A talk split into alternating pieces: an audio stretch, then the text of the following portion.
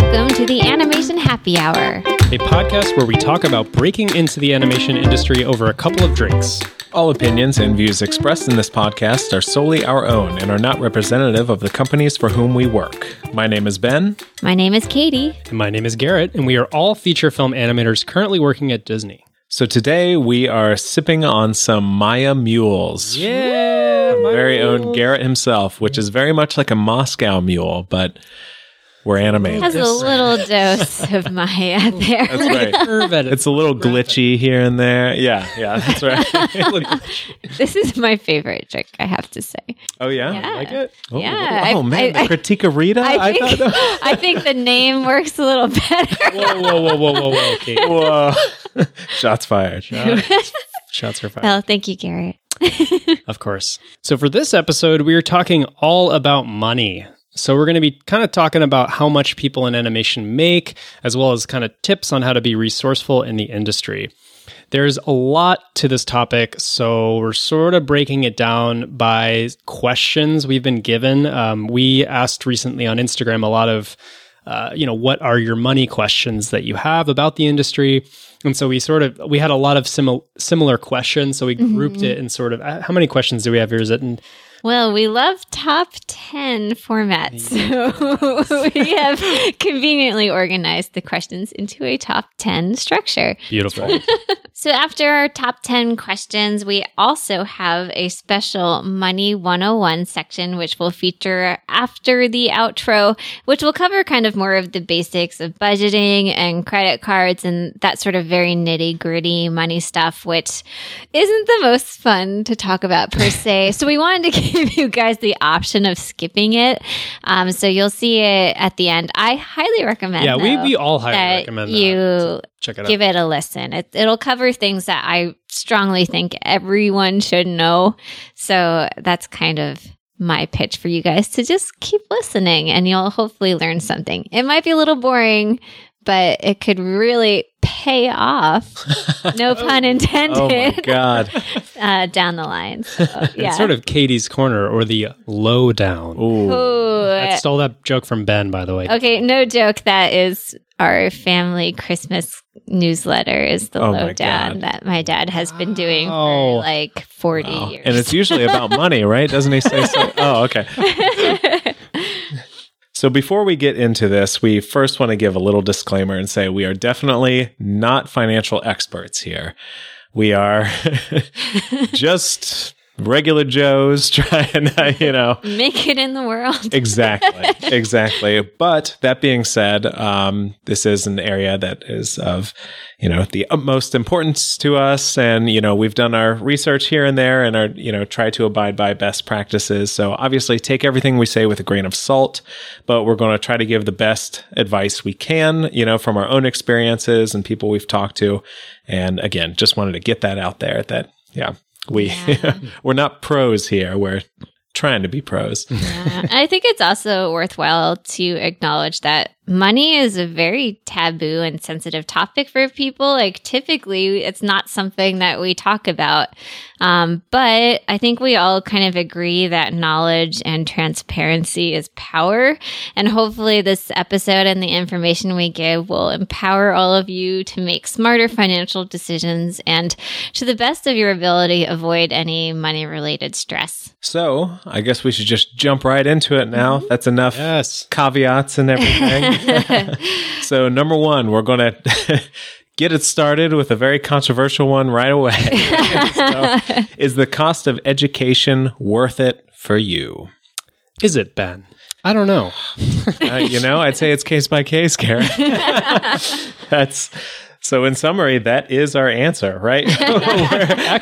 We're going to, first we wanted to say one of our next episodes is going to be kind of brick and mortar versus online schools. And that will actually have a lot of overlap with this because money is a big factor in that decision because there is a big discrepancy in the cost of those two things. So look forward to that one. But we're also going to give some valuable thoughts in this one. Yeah. I mean, I think it's a very case-by-case question. It very much depends on your personal financial situation, what it is that you want to do in the industry. Like, I think you should kind of ask yourself, what are sort of the salary expectations for the job that you are hopefully going to pursue and achieve someday versus the amount of debt that you might be taking on to go to school or to go or sign up for online classes and that kind of thing. And you just have to kind of start weighing those questions of how much risk am I willing to take on? And certainly, I mean, I can speak honestly, like I'm very privileged. I came from a background where my parents were doctors and they were willing to pay for school. So the question's easy for me. Like, yes, getting additional education was worth it for me because frankly, I didn't have to pay for it, which sometimes is embarrassing to say, but I'm very fortunate. And hopefully this is part of the reason I'm doing the podcast actually, is I want to pay it forward as best I can and try to equal the playing field. So yeah, it's super, super case by case. So piggybacking off of Katie's privilege over there, no, I've also been incredibly privileged, but I was in a position where it made most sense for me to take out student loans for when I went to grad school at SCAD.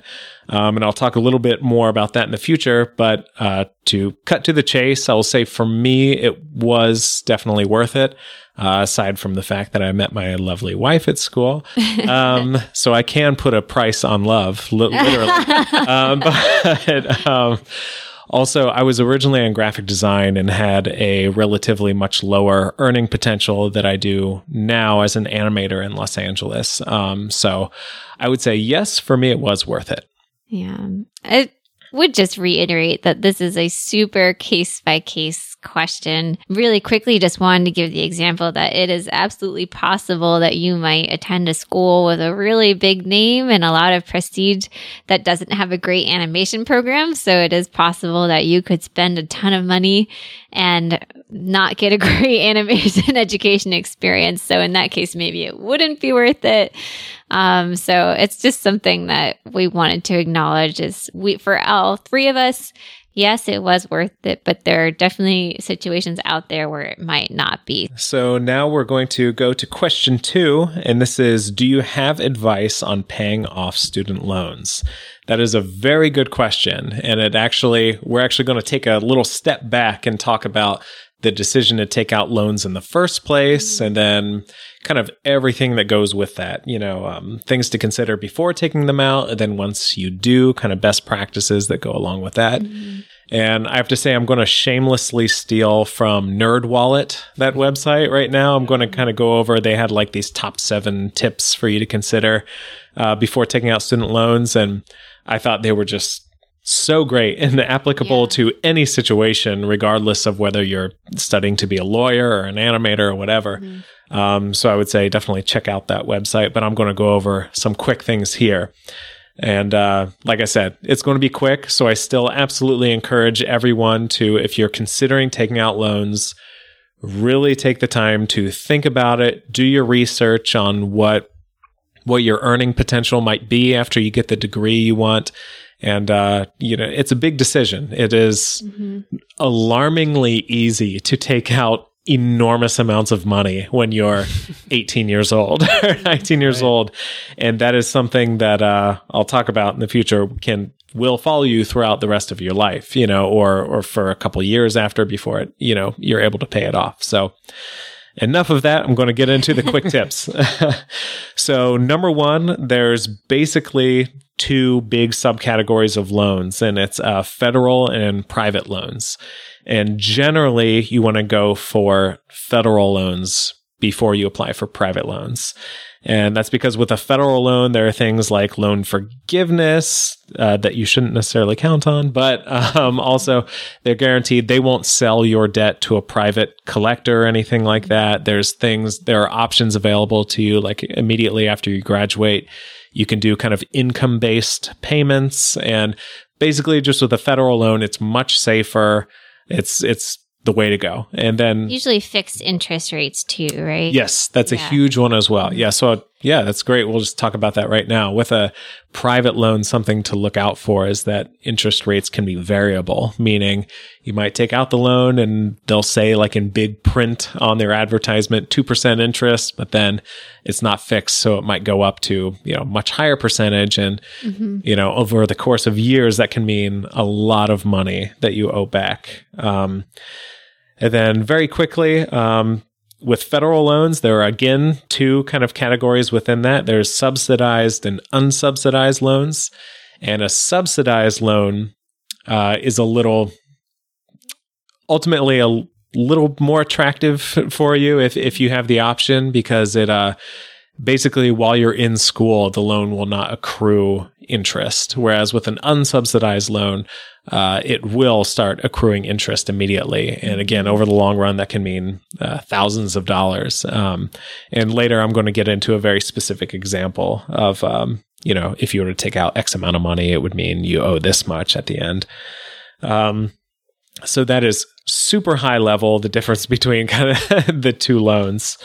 So number two for the quick facts about student loans is borrow only what you need and can reasonably repay.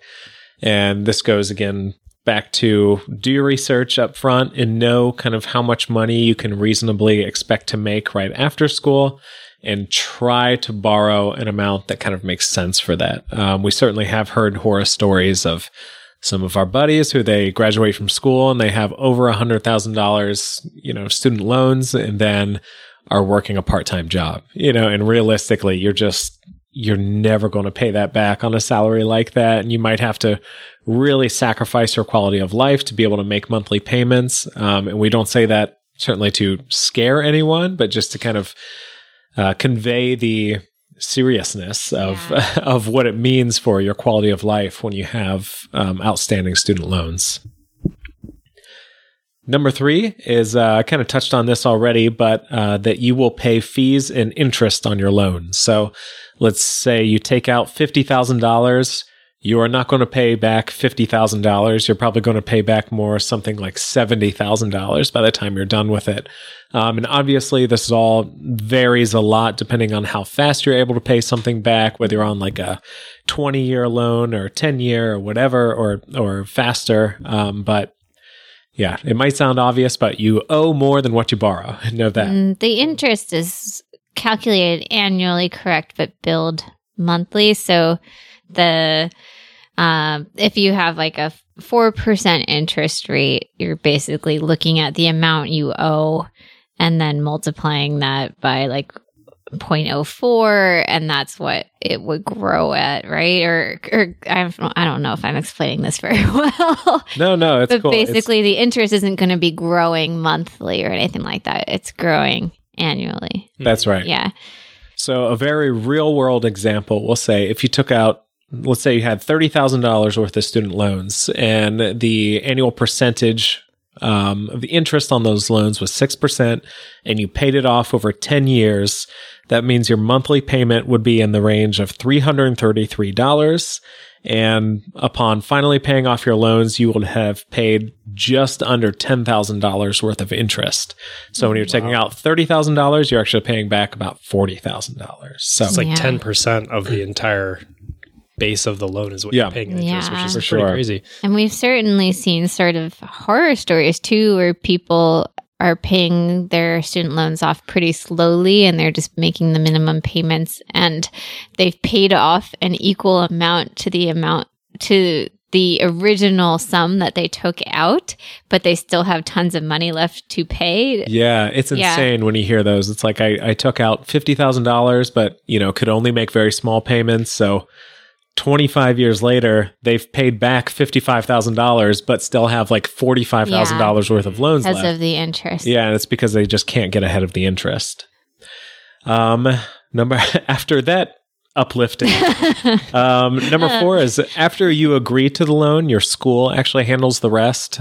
So the school and the federal loan or private loan kind of handle all the payment and stuff. So you don't just get like dumped $70,000 into your account and then pay it off. It'll work out quarterly or by semesters or however. And then any remaining money from your loan, let's say like it cost you I don't know, $5,000 to be in school this quarter, but you actually got a loan for $7,000. That means $5,000 will go to the school, and then you'll get like $2,000 in your bank account.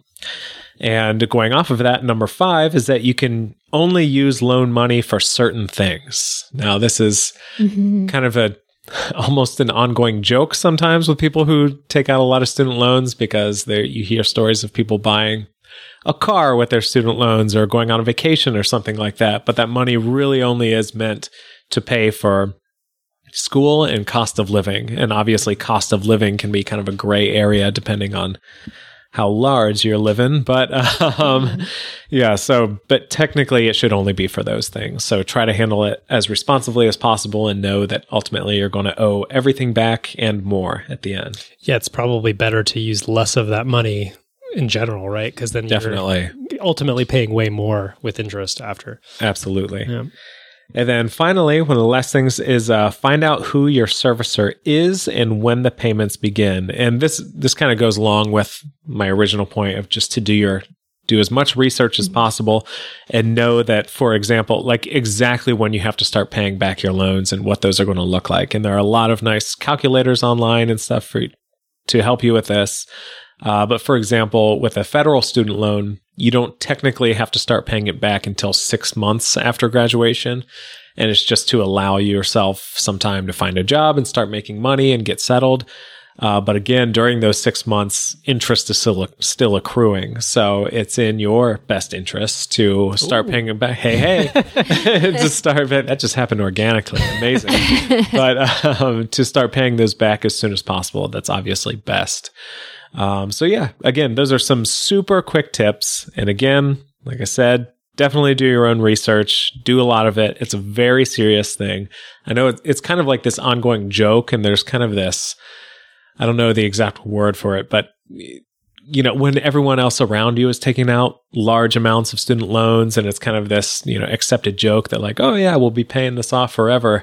It's easy to get lulled into this false sense of security that it's okay. But then when you get out and you're like, oh crap, you know, I'm living really in LA. Yeah. Living in LA and my rent is $2,000 a month and I owe $500 a month on student loans. Having $2,500 a month liability right out of school is huge. Hefty, you know, so, and it might affect what kind of jobs you can take and, you know, and whether you'll be able to move out of your parents' house and all that stuff. It has very real world consequences. So again, just do your research. It's not as scary as it seems if you just, you know, look up this stuff. There's a lot of great resources online. Like I said, NerdWallet is a good one. And honestly, if you just Google, you know, student loans, best practices, you'll probably find all kinds of great stuff. I think a really big question, which Ben and I have actually explored in the past, is the question of should you refinance your loans? And you might even be getting mail from these companies saying, hey, like come to us and we'll give you a lower interest rate. And it sounds great. And is there a catch at all? Is it too good to be true? And this is, again, is a very case by case answer. Generally, the catch is that these companies that are offering a lower interest rate, it's true that they will offer you a lower interest rate, but they will not, usually in most cases, they won't allow you to pay the loan off faster. So they will lock you into an interest rate over a specific period of time, which guarantees them a little bit more money than if you were all of a sudden you had more money or were getting paid better and could pay off your loans faster. So for Ben and me as a couple, we actually decided that refinancing our loans wasn't the best scenario for us because we were paying off the loans at a pretty high rate, definitely faster than the minimum. But if you're someone who can't pay the loans off faster than the minimum, maybe it really would make sense to refinance your loans and look for a different interest rate. And again, really do your research. Watch out for companies that might be tricking you into refinancing your loans with a variable interest rate. That's a really big red flag. You do not want to get lulled into a situation where companies can change up the interest rate or where they can sell your debt or that anything like that. But yeah, there are some good companies that you can refinance with where it might make the most financial sense. So again, another case of doing the research. One other thing that I wanted to mention when it comes to paying off student loan debt or even credit card debt or any debt that you might have is something that I've read a lot about and heard a lot about in financial podcasts about the snowball versus avalanche strategy of paying off your loans. And generally what this strategy is looking at is sort of weighing the very practical and mathematical side of just paying off the loans with the highest interest first versus the psychological benefits of paying off one of your debts entirely. Mm-hmm. So typically this is kind of considering like, okay, I have multiple loans and how am I going to pay this off as quickly as possible? The avalanche strategy is that you are specifically targeting the highest interest debt first. And mathematically, this is the best way to do it because you're trying to get rid of the interest as best as you can. But psychologically, you might prefer the snowball strategy, which is that you target the smallest sum debt first. And the psychological benefit of this is that you get rid of one of your debts that you don't have to worry about. And some people find this helpful because you're just kind of erasing a debt and it might give you momentum to and sort of empowerment to then tackle the rest of your debts. So again, it's a very case-by-case thing. It's up to you what you think will work for you, but something to think about, food for thought. So number 3, this is a question we get a lot about, is it worth it to buy the latest, little gadget, gizmo, tablet, iPad, what kind of is worth spending money on? And it can be really tempting. You see a lot of advertisements for the latest, Cintiq model or the latest, iPad or iPhone. And when we're talking about, loans, like we just went over and how much money this industry can cost to even get into, it's worth kind of discussing, what's worth purchasing and what's maybe worth holding off on. It might be kind of silly and obvious, but one of the things we talk about that we think is definitely worth it for us is definitely having some form of cloud backup, I think is useful, when we're working with digital content and, you're in class or you're having a freelance job and you want to rely on the fact that your data is secure. So I use Backblaze. We are not sponsored by Backblaze, but it's like something like $50 or $60 for the year, and it backs up your entire hard drive. If you ever have an issue with any of your storage, it will you'll just have a backup of it. So it's super, super useful. I mean, I've certainly been in a case where my hard drive blew up on me and I but it went out. And It pooped out. So I don't know. Do you guys agree that cloud storage is a good way to go? Yeah, sure. What other things do you think might be worth it to spend some money on? I guess I would say it is worth it to invest in your computer, especially if you're going to be an animator or anything that's going to require a lot of computing power, like effects or something. Because I do think it's extremely valuable to have your own personal computer where you can put in those 10,000 hours at home, right? Or working from home just to get more experience, and you're not limited to having to go to the school lab or something like that. Certainly, obviously, again, this is a place where we acknowledge privilege, and it's helpful to have money to be able to buy a computer. And if you can't, then yes, you can definitely still make do with other resources. But I think if you are debating how to spend some extra money you have, I think a computer is a very valuable place to direct that money. Yes. Maybe it's worth talking about some things that we would suggest potentially holding off on purchasing. One thing that we wanted to talk about with regards to this is maybe a Cintiq. Cintiq, that's a big one. Everyone says, is it worth getting a Cintiq for my own personal use? And, I don't know. What do you guys think? I would say it's Cintiq is very, very expensive to have. Yeah, for sure. I think, you know, it might be different if you're specifically a 2D animator, but, you know, definitely in the 3D world.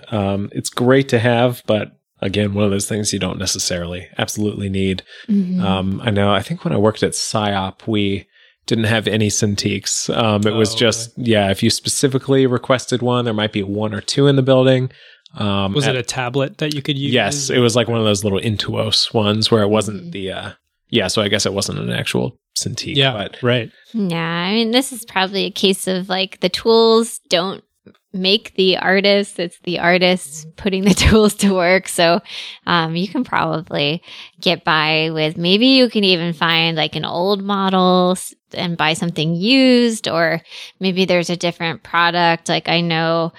like Microsoft makes a lot of cool tablet / computer things. And, in this case, maybe if you are a strong 2D artist, maybe an iPad could even make more sense, because there are pretty nice programs on the iPad.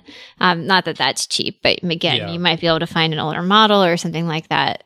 You don't need the latest and greatest necessarily of whatever it is you buy. It's also something that came up in school often was, you know, should you have a personal website or just should you have social media? And I would, you know, again, it's case by case, but I feel like you can probably get by with a Vimeo account, social media. There's some free website makers that you can, or website hosts. Like you don't necessarily need to pay $12 a month for a Squarespace account to you know, showcase your work. I don't think that's going to make that much of a difference. Ultimately, it's just if you're able to get your work in front of recruiters and stuff, that's good enough. So yeah, don't feel self-conscious if, you know, that's one area where you want to save a little bit. Mm-hmm. Yeah, we'll have more kind of tips on this in the show notes. We have some other stuff here, like maybe, you know, hold off on the latest iPhone. Some of this stuff might be kind of more obvious, but we'll definitely list that more. Yeah, and this actually is transitioning really well into our number 4 question, which is, how did you save money while you were in school? Can you guys think back to those days and remember anything that you did to save money? Yeah, so one thing we wrote down here, which I think is important to recognize, is that the internet is such a great resource, especially now. And I know people say this all the time, but there's so much content on the internet. Please check out our Anim Resources page, or Natalie Nurigatz has a similar thing for, I think it might just be for storyboard artists, but just there's so much content out there that you can look to. And honestly, I probably could have benefited with this more while I was in school. But yeah, there's so much stuff out there that is free. It's kind of the challenge is wading through what is good and what is useful. I'm trying to think of specific things for animators that I can think of now. I mean, we do have a huge list of resources that are good. Mm-hmm. Definitely. There's free rigs, for instance, that you can, that we'll really have. Good thought. Mm-hmm. So one thing I definitely took advantage of when I was in school is I kind of stole my parents' Netflix account. And I'm sure a lot of people do that because they allow it and it's fantastic. Yeah, HBO Go, Hulu, all that stuff. That's right. So yeah, this one might sound like more of like a, I don't know, like the equivalent of soft skills for, you know, but there are like fun ways you can, like collecting coupons. Yeah, exactly. It might sound kind of silly, but I mean, I think it's still worth mentioning this stuff, especially when you're in school. There's so much peer pressure for, you know, different things. So it's good to just talk about little stupid ways that, you know, people are saving money that everybody does. Definitely buy used books and textbooks. Like I think at the schools I went to, those were always on sale at the school bookstore. Was the used copies, which will be a little less expensive. And I think you can even find used books online for sale, which will be even cheaper than the school store, which for some reason textbooks are so expensive. Much money, so keep your eye out for that. Little obvious things like just cut down on your food costs. I know it's tempting to go out to eat with all your friends, but maybe you guys can collectively decide to eat in sometimes and cook rice and beans or order pizza or something a little less expensive. Yeah, another big one is to walk and take public transit as much as possible. I'll admit this is one where I was not as good, because I was trying to woo a certain girl by giving her free rides to school. Oh. Katie Lowe. Hey, okay. No, it was not Katie's fault. But I heard, no, it wasn't Katie. Yeah. Oh, no. I was like, what? He was driving regardless. But I remember I had a couple roommates who we got to like the end of the quarter and they were like, oh, I haven't even filled my gas this entire quarter, and they, you know, probably by the end of it they had saved like $400 that I had not saved. Wow. Just by driving. Yeah, because I was driving around more, so. And it's healthier. Yeah, stupid little things like that end up adding up so much if you take it over, you know, a few months and then multiply that by 4 years that you're in school, and you know, these little things make a huge difference. There's also something to be said about, I remember when I was at NYU, there are so many resources that you get as a student that you probably aren't even aware of. Like if you have a .edu email address, that opens up a world of software discounts or free softwares, and, you know, things like we wrote down here is use your school's computer, camera equipment, just like equipment that they offer for students. You might not even be aware of like the amount of resources that they have for you. Yeah. I know I just said it's worth it to spend money on a computer, but you might not have to if your school has a really good computer lab. So we're now transitioning into kind of the work-related money section of the episode, which is the juicy section, because number 5 is how much do people in animation make? Huge my gosh. Question. We want to know too. This is probably the number one thing people want to know and people are scared to ask about. And we will do our best to be as transparent as possible, but while still being respectful and maintaining privacy where necessary.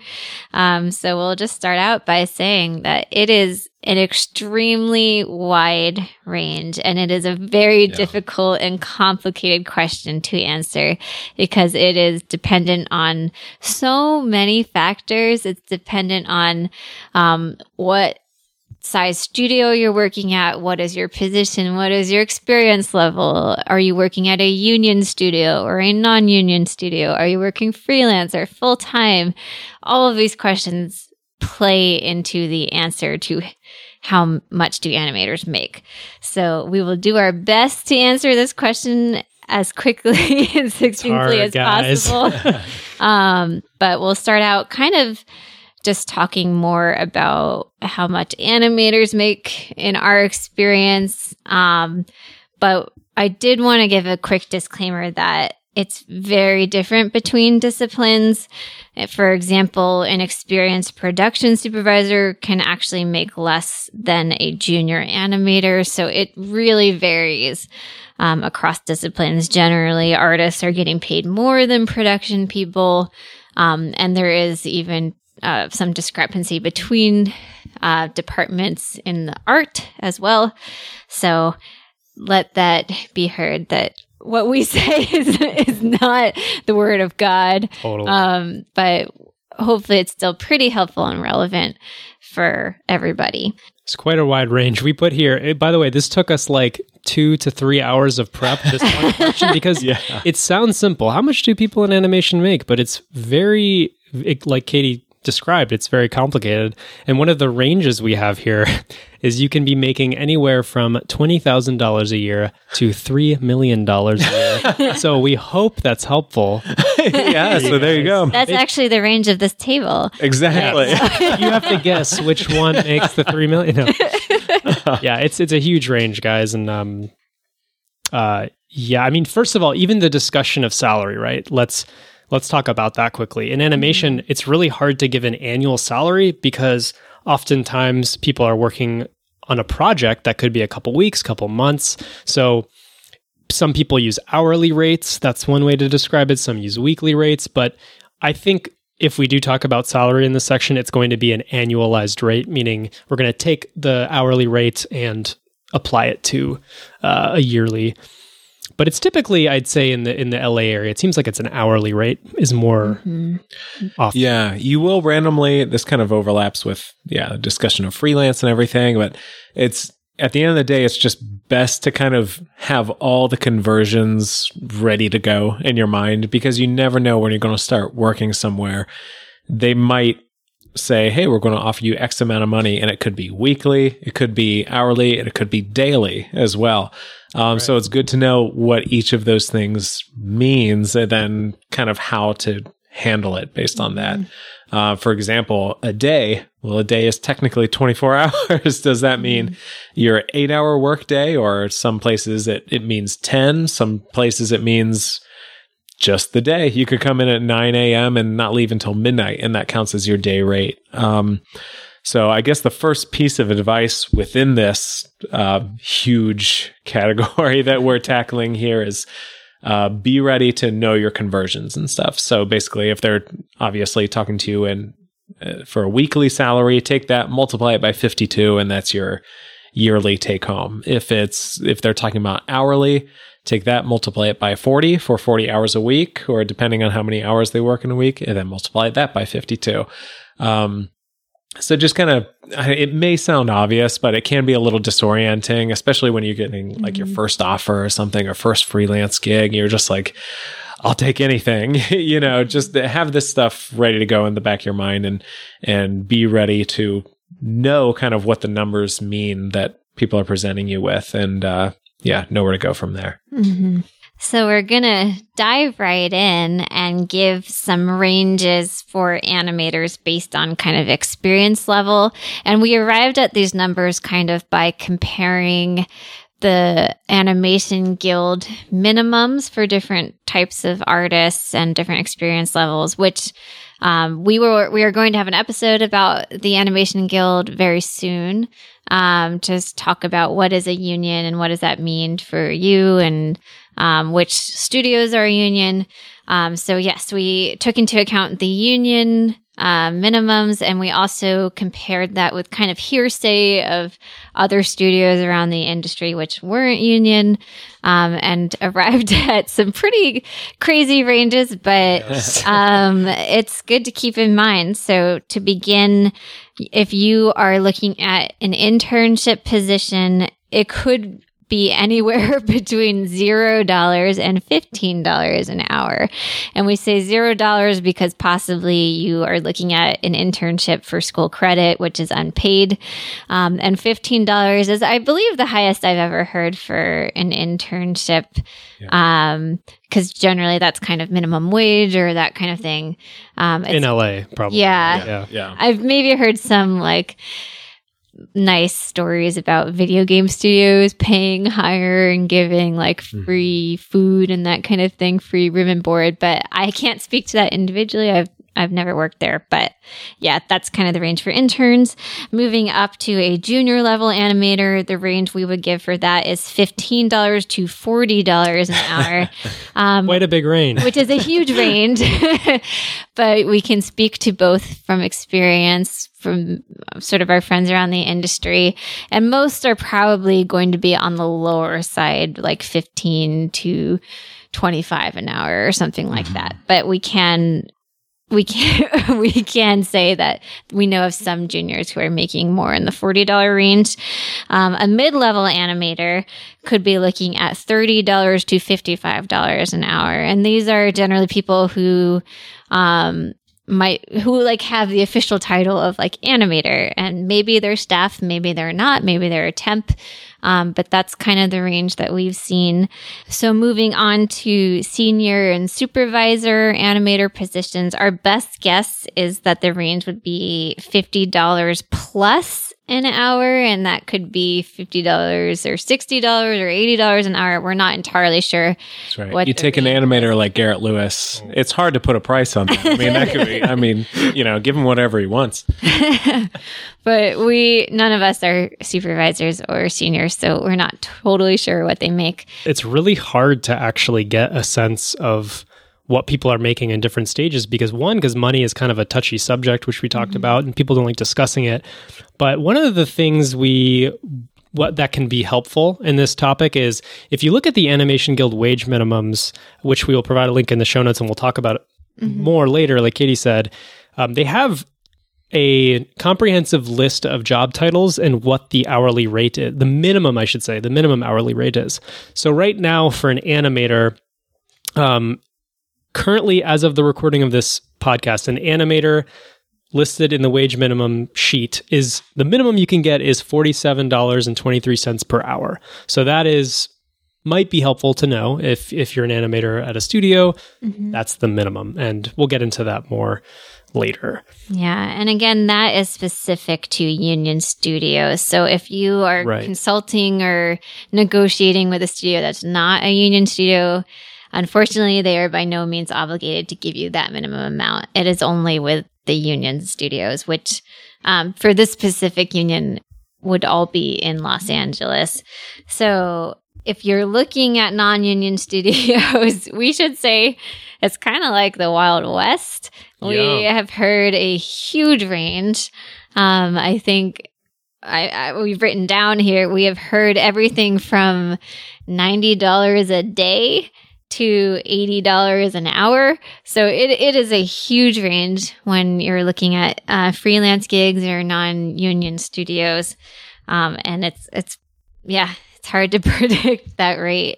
There's also a wage survey, which is different than the wage minimums. This is something that the Guild provides where basically they ask the members to provide their pay, basically. And we can talk about animators really quickly. The median rate for 2018 was $2,000 a week. So I don't know what that is in hourly. Is that $50 an hour? $50 an hour. There you go. And definitely look up your discipline specifically. Like I was saying earlier, it will vary depending on your discipline and your specialty. So do your best to research. I will give a little warning that you might find a website like Glassdoor where some people list how much they got paid in their position. And I say take those reports with a grain of salt. You never know like who's contributing to those sites, and it might be biased very high or it might be biased very low. So just kind of keep that in mind that it's not necessarily the standard rate at all that you're seeing on a website like Glassdoor. So question number 6 that we received is what should you consider besides your hourly rate or your annual salary when applying to a job? And this is a great question because yes, that's kind of the big attention getting thing that we all probably put the most emphasis on when we're starting a new job is what does it pay? But there's a lot to consider aside from that.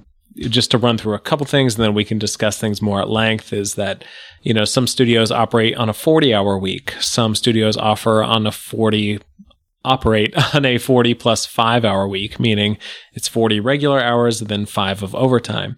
Some studios do more overtime than others. Some, you know, there's all kinds of stuff to take into account. So we can get into all of these a little bit more, but I think the overriding lesson I want to say with this stuff is when you're negotiating and whether it's for a freelance gig or for a full-time position or whatever, do not be afraid to ask questions. Ask all of these things, you know, what kind of overtime happens? Do you pay overtime? When does it kick in? Because some studios, it might be anything over 40 hours. Some studios, it might be anything over 50. Are there bonuses? Is there this? And there's all kinds of stuff. So we'll get into that a little more. Yeah. Some other things that come to mind are what are the benefits that the studio offers? Do they offer things like health insurance or 401k or anything like that? You do definitely want to take into account the taxes involved with the position that you're looking at. Like typically, freelancers actually pay higher in taxes. So that's something to keep in mind and why you actually might see freelance rates being higher than like a studio rate. And also keep in mind position where you're working abroad, it's possible that you might end up paying double taxes because of that position. So that's definitely something that you want to look at. On the topic of sort of like unpaid overtime, one of the things we wanted to quickly talk about is ghosting. And ghosting in the industry is basically working hours that you are not reporting. So for instance, in a week, say you're getting paid you're getting paid based on a 40-hour week. If you're ghosting, you might be working 50 hours. And we wanted to bring this up because there are some studios that might have a worse culture of ghosting. We typically discourage ghosting for a number of reasons. One is that it effectively lowers your hourly rate because you're basically working more hours than you're, getting paid. So it's obviously like you're kind of lowering what you're earning. And it's bad for some other reasons too, because you're kind of doing free work and therefore production is getting the sense that an animator in your position can do this work in the amount of time, even though you're actually doing it in more time. So it's sort of hard, but try to find out what the culture of ghosting is, or if there is a culture of ghosting, hopefully not at the studio that you're interested in. We can also frame this question as like, is unpaid overtime an expectation at the job you're going to work? And I think I've kind of heard that unpaid overtime can be an expectation at a lot of the studios that are abroad or some of the more like freelance commercial studios. So it's something to watch out for and keep in mind. And I think I will say, like, I understand that you might be in a position where you feel like you have to ghost hours to keep your job for survival. And if you really feel that way, obviously we can't really fault you for that. But in general, the risk of ghosting and why I think we all strongly discourage you ghost is that you are setting up very unrealistic expectations for yourself where you seem faster than you actually are. So you might then run into situations where you're given an impossible deadline that you can't meet, and then production doesn't understand why you can't meet it. So it's kind of a dangerous thing to do. And culturally, I feel comfortable saying you run the risk of also kind of ticking off your coworkers, of course, because you might be the young person who's hungry and thirsty, and you want to like get your deadlines in faster. But then there are people more senior than you who have families and can't put in the same hours that you can, and you're kind of doing them a disservice. Yeah, I wonder if it's important to add to. There is a lot of times where you might be like, there's a lot of studios out there that heavily encourage ghosting in subtle ways and in ways that are actually, or not so subtle ways. So, because I mean, not every studio is union. Union studios, by the way, we should mention union studios are 100% you can't ghost. That's not allowed. You need to be reporting your hours. So that's a great thing that the union provides. But most studios in the United States and elsewhere are not union. And so it is a challenge. And I will say that I've been there too, where you don't want to look like you're not a team player, or you want to work. You want to look good in the eyes of your employer. So it's hard. I would probably say kind of talk to other coworkers about it outside of work. What is and just the culture? What is the culture? And how to kind of navigate that. That's the thing you sort of have to go through almost to figure out. Because I can just as easily remember times where people that we looked up to or were in senior positions kind of above us at different studios maybe have said things like, you should be the first one in and the last one to leave. Right, exactly. Which you'll hear advice on in like TED Talks or something. So it is, it's very studio by studio and it's hard to gauge. But like Garrett said, just kind of try to get a feel for the culture and adjust. I remember one of my first jobs, I was very much in that boat of just like, you got to work all the time and be the last to leave. And then one of the more kind of seasoned coworkers I had kind of like tapped me on the shoulder one day and was like, dude, you got to leave at 7. Leave at 7 every day. Mm-hmm. And he said, if you don't do that, they're going to just expect so much from you. And you're basically never going to kind of set that boundary. Yeah. I mean, it's a really good point that like you have to maintain your personal life and you don't have to give everything to your job. And that's Probably, yeah. Number one reason why you shouldn't ghost is you're only getting paid for that time, and you should use the rest of the time for yourself and your family and your friends. Amazing. Amen. Amen to that. So all of these things that you're considering, aside from your hourly rate or salary, will probably come up during your negotiations, which brings us beautifully to question number 7, which is, do you have any negotiation tips for us? Nice. And that is something we definitely cover in our applying to jobs episode as well, but we do want to talk about a couple things on this episode as well, just to reiterate them. And yeah, if anything's unique, it's still valuable. So one thing we kind of already talked about a little bit with question number 6, but that I think is so important, I'll bring up again, is try not to be shy and ask other similarly experienced people what they're making in a job or what kind of their deal was coming to a company, because there really is no more valuable thing than to have all of that information at the ready and to know, like, okay, this person got, $35 an hour and 2 weeks of vacation. This person got $40 an hour and 3 weeks of vacation, and kind of compare your experience and skill levels to theirs and kind of see where you might fit in. Yeah. And generally, most of our friends and people we know aren't very squeamish about this topic. You might feel nervous asking someone, but I think, again, we all kind of know that transparency helps all of us. So hopefully for the most part, people will be very receptive to you asking. Yeah. And another kind of tip we have in the negotiations is try not to give the first number if you're asked about salary expectation. I know sometimes this is unavoidable, but giving your first number sort of sets the limit at to what you can earn. And it also can be bad if you're asking for something that's so outside the realm of what someone's willing to give. Like I did. Like Katie did in episode... Which episode was that? Episode 5. The setbacks. Yes. Yes. Hear all about that in episode 5. Yeah, when I very much misquoted the range for a director's assistant. So avoid my mistake. Yeah, that's pretty standard. But if you're asked about salary expectations, what would you guys say? I guess, like, kind of just like Ben said, do your research, talk to people who are similar beforehand, so you have an answer that's not like grossly different than what it should be.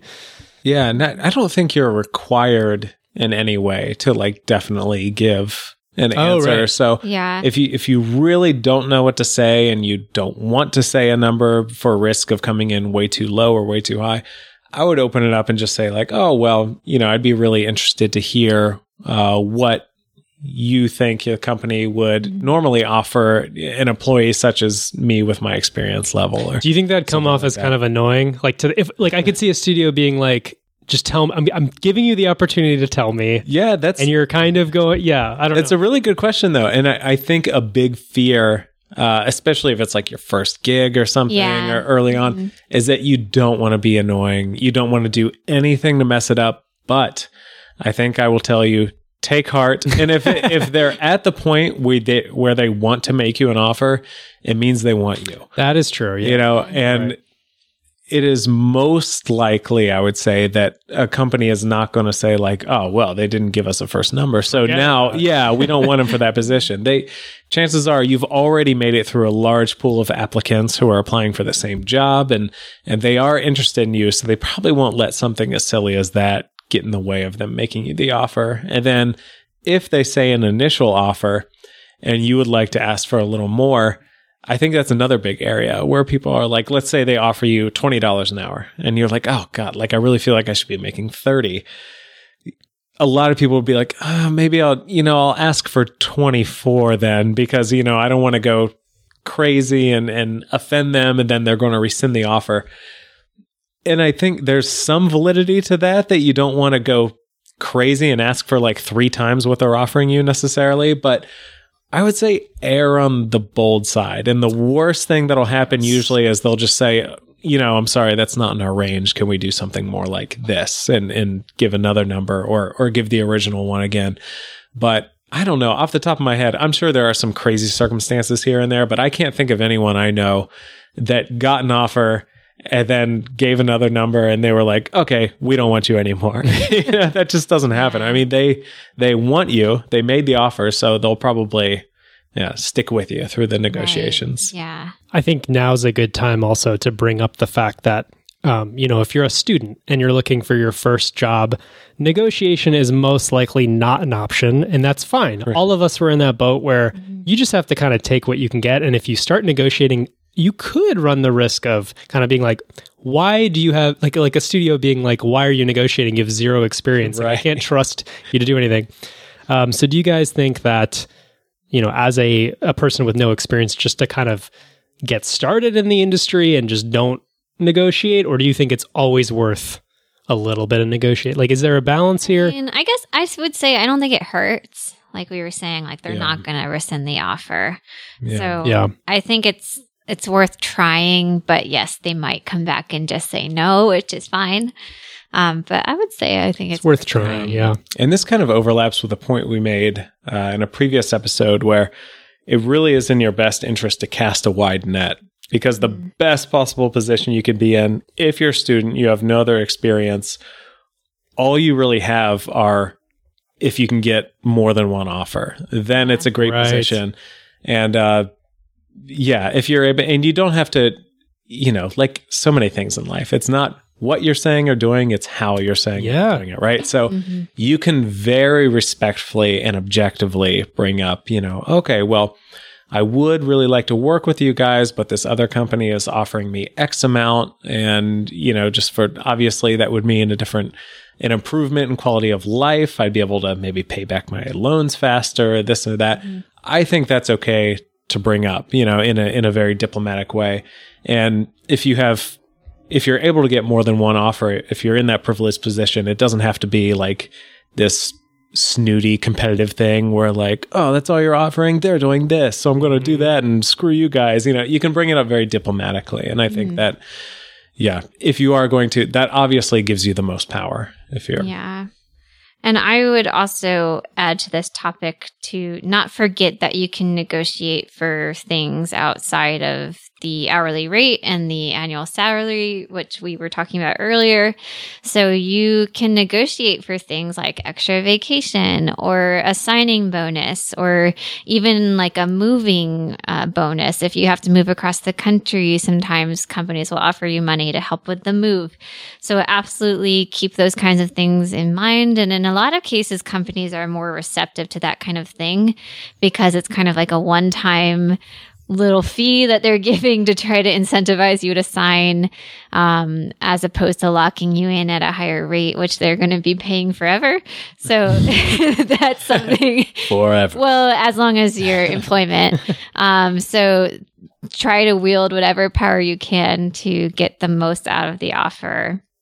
Another thing to talk about with negotiation is just the simple act of negotiating. Like, I feel like because of TV and the movies, I've always pictured negotiation as this thing where I'm in the same office as the recruiter and they are at a desk and I am sitting in a chair and we are like talking back and forth to like get to a certain amount. Yeah, exactly. Yeah. But I guess in all of our experience, it has been nothing like that. Typically, it's something that's happening over multiple email exchanges, maybe on the phone, but in most cases, it's going to be like a multi-day, possibly multi-week kind of process of arriving at the final offer. And it is totally okay to email and ask for more. And that is definitely the norm.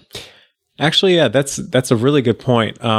So we were just prior to this, we were talking about ways in which you can kind of have power in the negotiation. And one of your biggest assets is time, if possible. If you're, I totally understand if it's like, I need a job right now, I'm leaving my current apartment in a week and I just got to lock something down. Ultimately, we understand if you just have to accept something and go for it.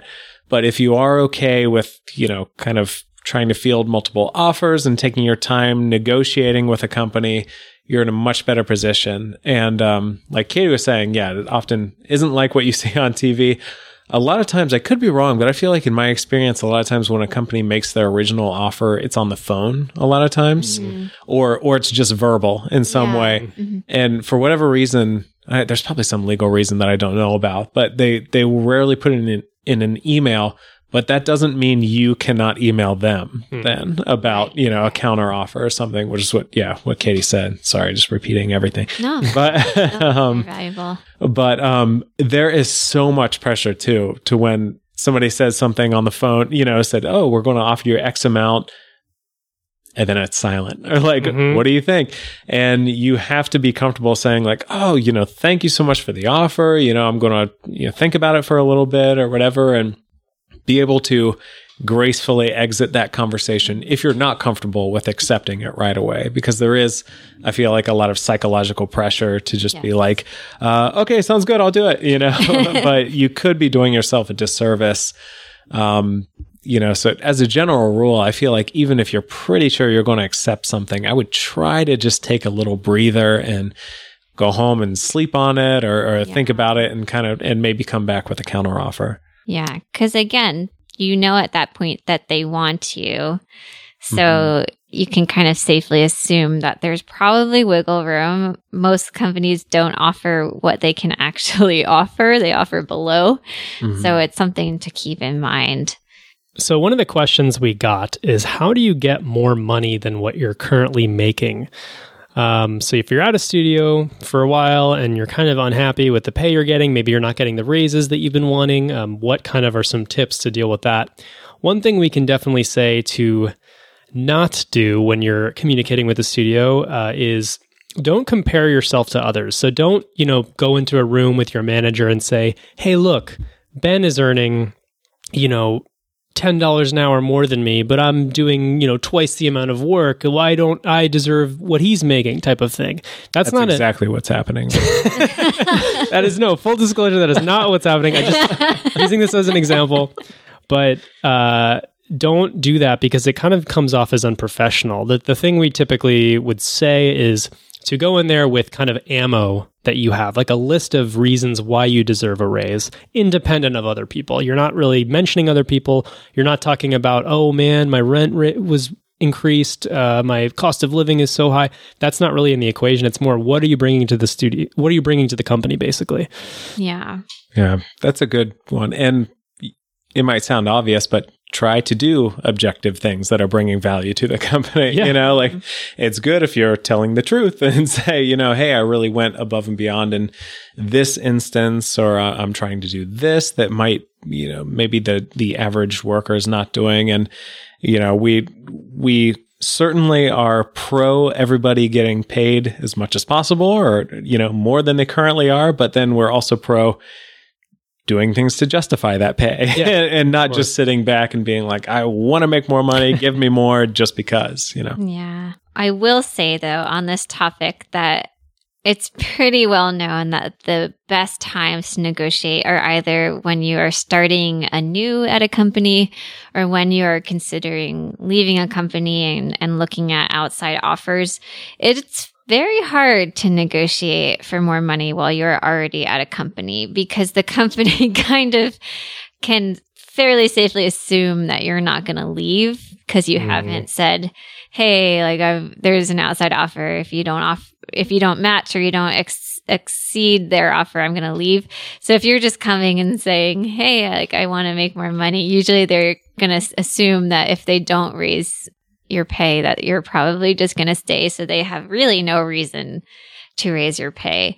So yes, those are the main power times, I guess, are when you're either about to start at a new company or when you're considering exiting a company.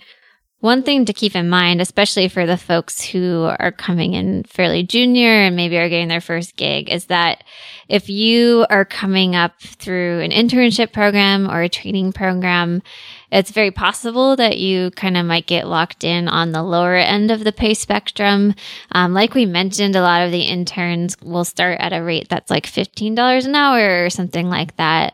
And so then They might give you raises, but they might come nowhere near what this sort of the average is for the industry if you were coming in as an outside hire or that kind of thing.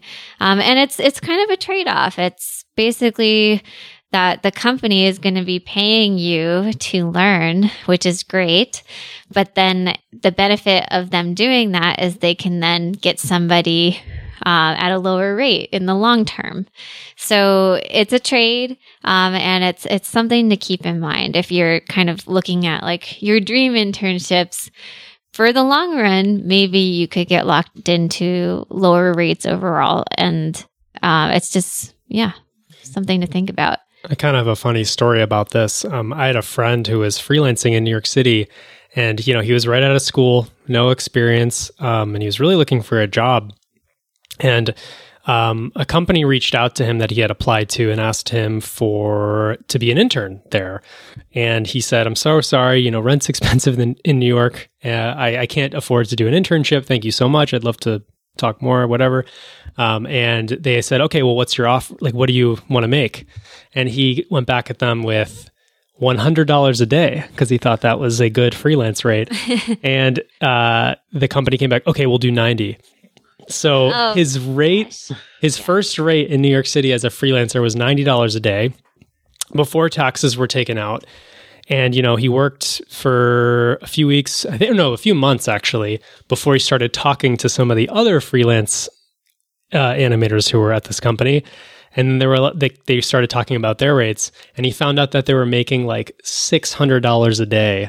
Mm-hmm. And he was getting the same type of like shots that these people were getting. And he was like, "What? Like, this is such a crazy difference." That's why we said it's the Wild West. It is totally the Wild West. And, you know, in some ways it's fine because this guy had no experience and he was just trying to get his foot in the door. But I think the big, like kind of the lesson here is, talking with other people in the company and figuring out what they're earning. It really helps to be educated on what other people are making at the company that you're interested in. I think the last point that we definitely want to make when you're considering a negotiation or going through a negotiation is if you're at the company and you want to negotiate for more and you kind of take the tactic of leveraging an outside offer to get your current company to go higher, you have to be prepared to leave. Totally. Mm-hmm. If your current company doesn't match or exceed the outside offer, because otherwise you run the risk of your current company knowing that like your word doesn't really mean anything and you're kind of, what's the word? There's a term for it. I know exactly. Crying wolf. They can call your bluff basically. So definitely be prepared to take that outside offer seriously if you're going to use that tactic. Yeah, that's a good point. It kind of goes to the seriousness of, you know, I think we kind of casually say, "Oh yeah, that's when you have the most power," but I mean that's a big deal. Yeah, you know, you need to and you don't necessarily want to be. That's why earlier we said it's good to also focus on what you're bringing to the company. If you really want to stay at the company and just, you know, feel like you deserve more money, try to phrase it in the terms of, you know, or frame it in the terms of, you know, this is what I'm bringing to the company. I think this is justified because of X, Y, and Z, because I think it's just going to get old really quickly. If you come to your HR manager or whomever twice a year or whatever and say, "I'm out of here if you don't give me more," and then they don't do anything, and then 6 months later say, "I'm out of here if you don't give me more," and that, you know, it's just you don't want to get into that situation.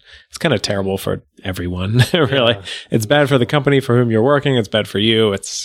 Okay, so for number 8, a big question we got is, what are the differences between contract versus full-time versus freelance? Like, what does all that stuff mean? And that's a great question because in animation, there's so many different types of work that you can get, and it's really confusing if you're a student and you're, being presented with all these things. All right. So to give a really simplified and quick overview of what each situation means, we can start with a full-time staff situation. This is probably what you think of when you imagine someone going to work at like a 9-to-5 desk job. In this situation, you're working at a studio full-time with full or partial benefits. Taxes are being taken out of your paycheck and you file your taxes every year like normal.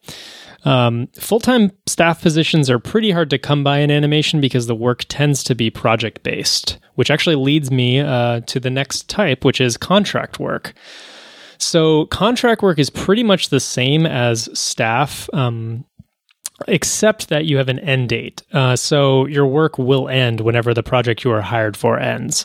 So contracts can be anywhere between, a week to a month to longer. It really totally depends on the needs of the project and the job you're hired for.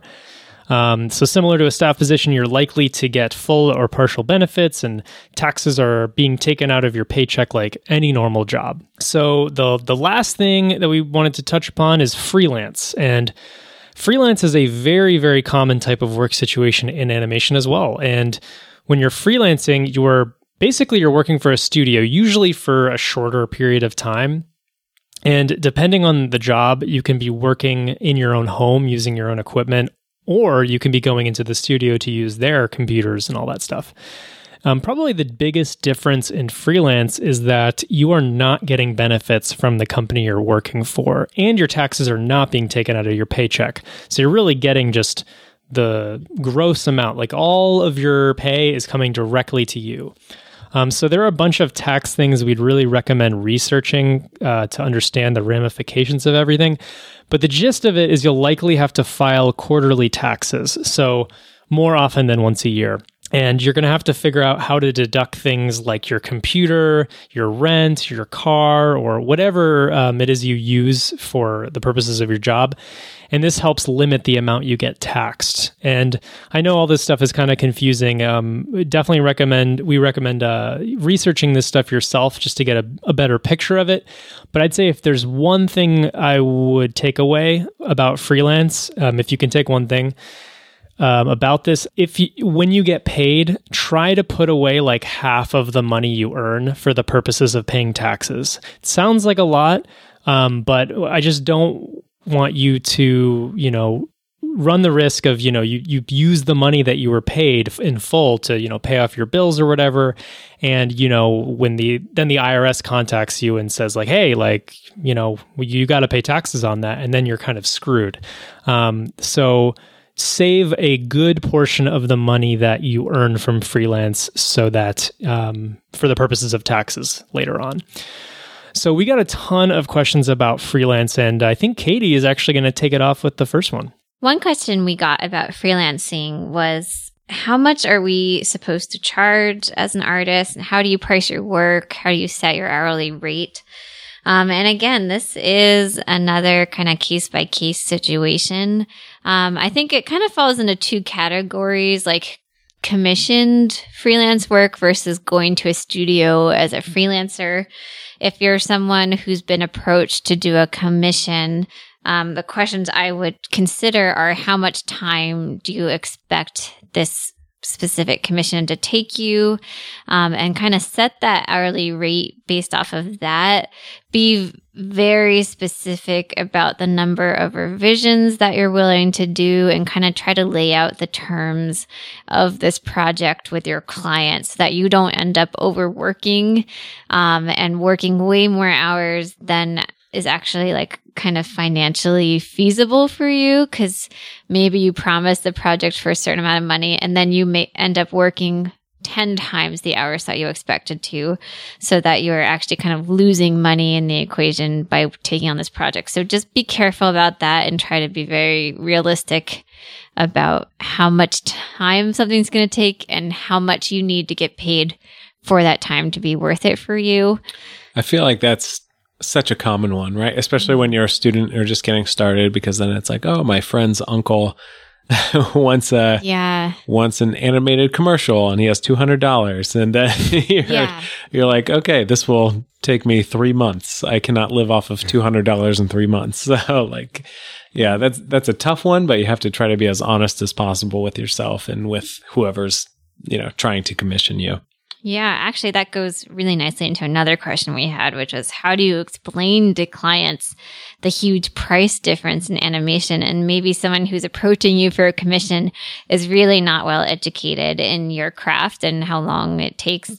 So I would be prepared to kind of provide comparisons. Like, you can actually look at the guild wages that we mentioned and say, hey, these are the normal hourly rates for somebody that is in a similar position to me. This is what the major studios are paying their artists. Try to be as, specific as possible about just how much time these projects really take, and explain like, oh, I did something similar to this commission last year and it took me 6 weeks, and that kind of thing.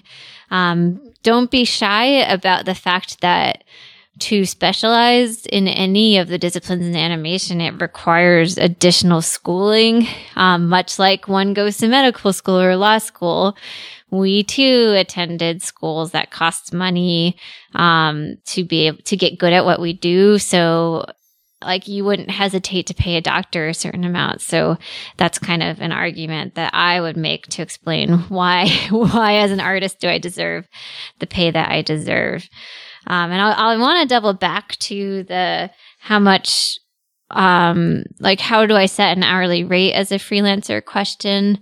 And this, it's a hard question again, because you're going to be considering things like, do they want my daily rate or do they want an hourly rate?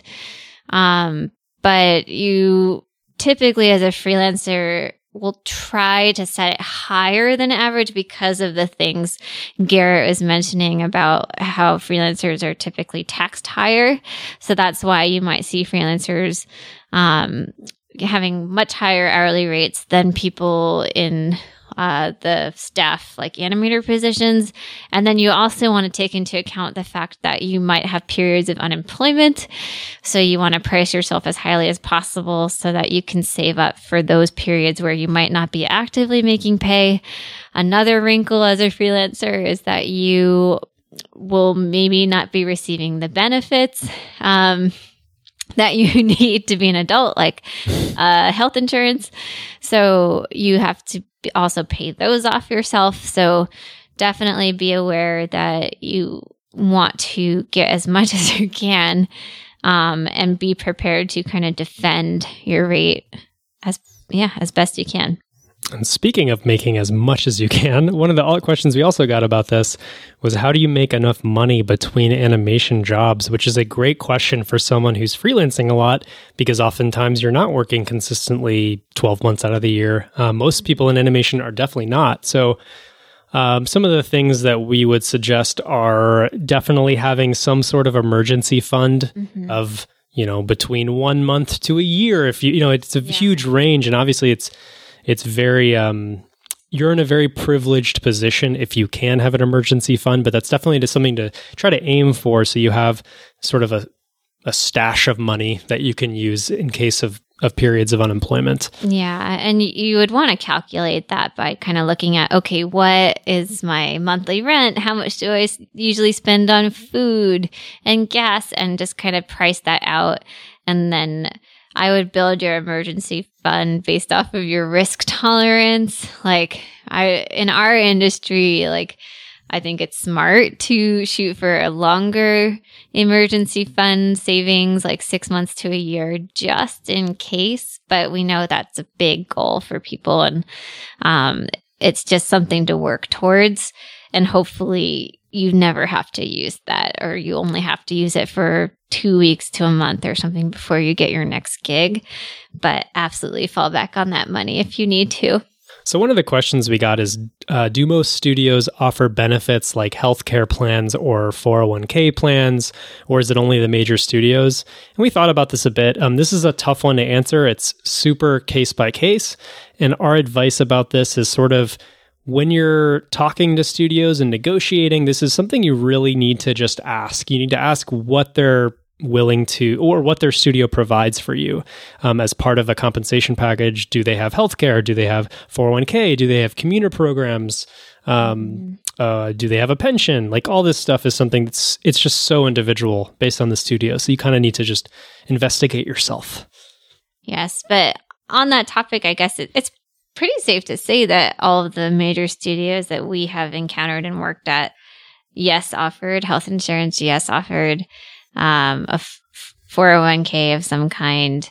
Yeah, in our experience, I can think of, yeah, everyone did. So question number 9 is, how does the cost of living factor into everything? And this obviously covers a lot of things with what kind of jobs you're able to accept, whether you should move to a certain area before you have an official job or what. I mean, we know schools are all around the world, but then a lot of times the industry is located in a fairly expensive place, or, you know, you might have to be doing some traveling to find jobs. So this is a big one. It's just kind of running the numbers and figuring out how much is it going to cost you just to exist in this area. Yeah, I would look at objective things, like pull up the apartment costs for the cities and neighborhoods of the studios that you're considering. You can use sites like Zillow and apartments.com to pull up the price for a studio apartment or a 1-bedroom or 2-bedroom or that kind of thing, and start kind of pricing it out. There are ways to save on living costs. You can live with roommates and look for slightly less nice areas, perhaps at the expense of safety in some cases. But like, I'll give an anecdote, and we'll give real world numbers here because just it's useful for you guys to know. So in Ben and I first moved to Los Angeles, our first apartment was a 1-bedroom apartment in Koreatown for $1,550 a month. And for Los Angeles, it was actually one of the cheaper apartments. Whereas if we compared it back to our time in Savannah, Georgia, that was like a very, very expensive apartment. And kind of comparing what you can get. When we were students at SCAD, we had a 3-bedroom house with 2.5 bathrooms with a driveway and a yard for $1,500 a month. And in LA, we had a 600 square foot 1-bedroom apartment. So that kind of shows you how quality of life will be adjusted kind of moving to these bigger cities. Yeah, and sort of related to this topic, one of the questions we got was, is it smart to move where the work is before you have work? And that is like a very common question. And it's something I remember I kind of grappled with coming to LA. Was I like, you know, should I try to get a job in LA before moving here? And of course, that's what you do, right? You try to apply for jobs when you're not there, because it's obviously better. It'd be ideal if you could get a job and then move thereafter. But what you learn is it's really, really tough when you have no experience to get a job outside of where you're at. So it's really case by case, like a lot of the answers that we have here. Yeah. Unfortunately, it's not a simple answer. We would say kind of investigate what the cost of living is, like kind of Katie mentioned with Zillow, and see what you're able to afford. And if you can, maybe if you can afford 6 months of unemployment in the place you want to move, maybe it's worth it. Maybe if, but it's, again, it's a risk. It's totally kind of up to your personal situation.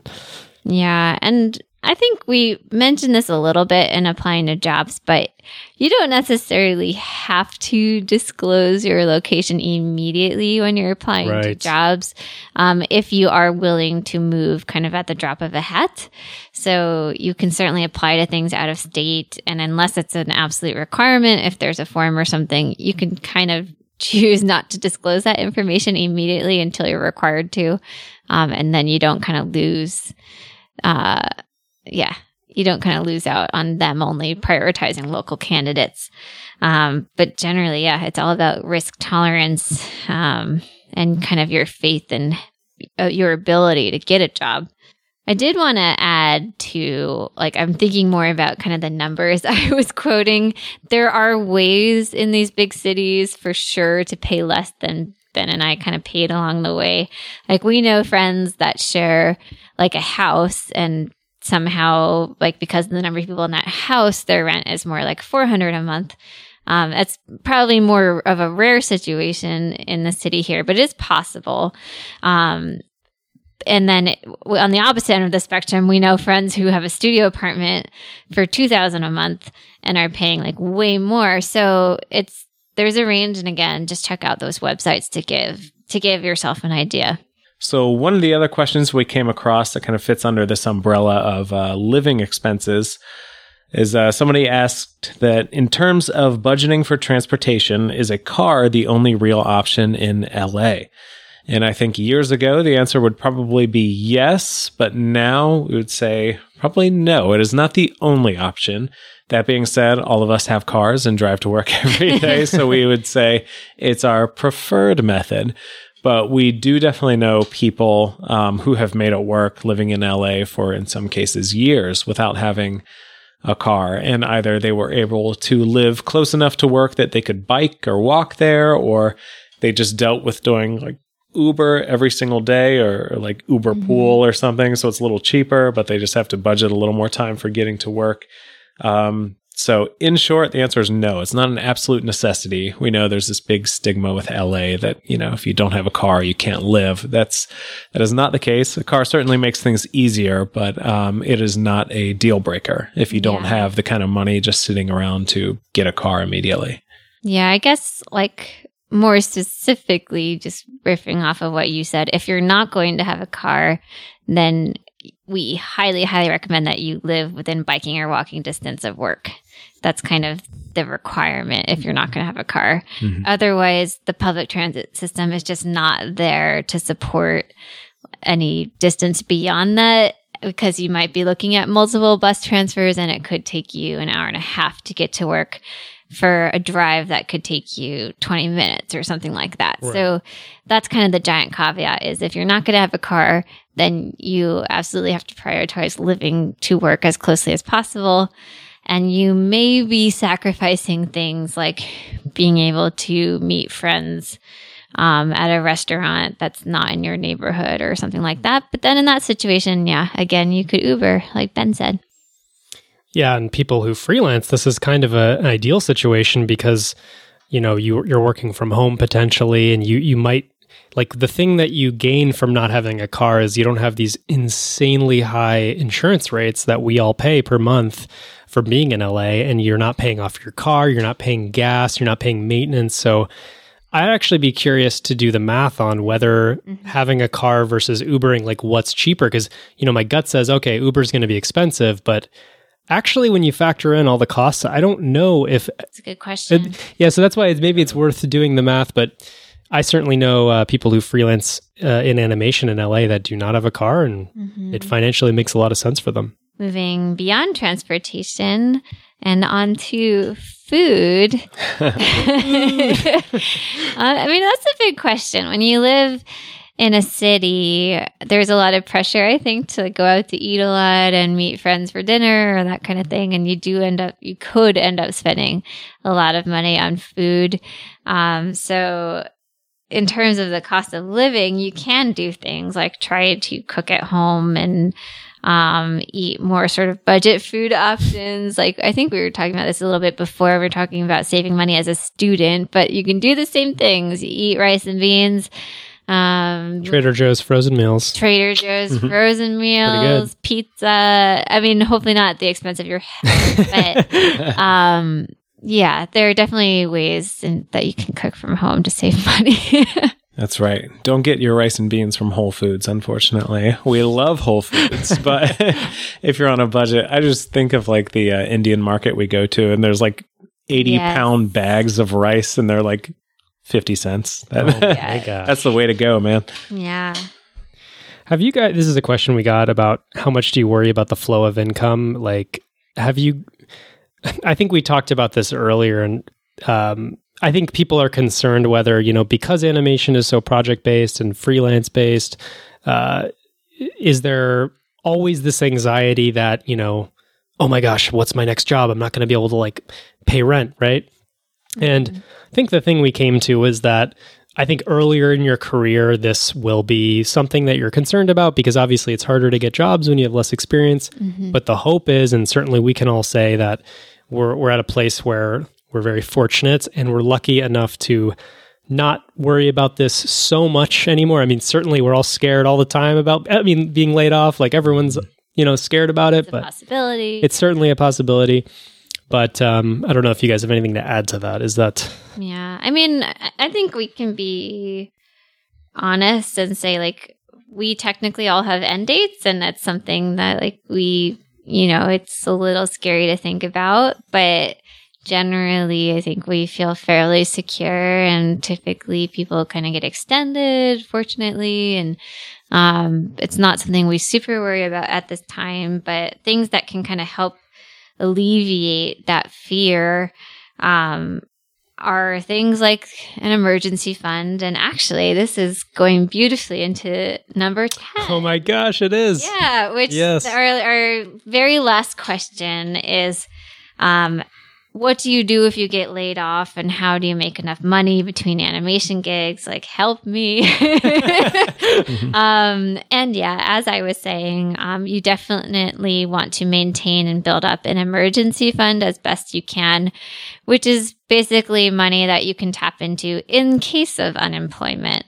And I would typically say to try to be on the safer side in our industry.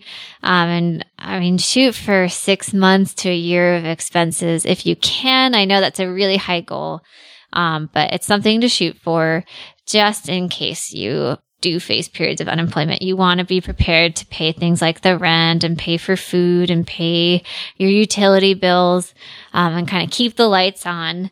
And you can cut sort of unnecessary expenses. So things like your gym membership or streaming services, anything that's kind of supplementary, that's not kind of key to your survival.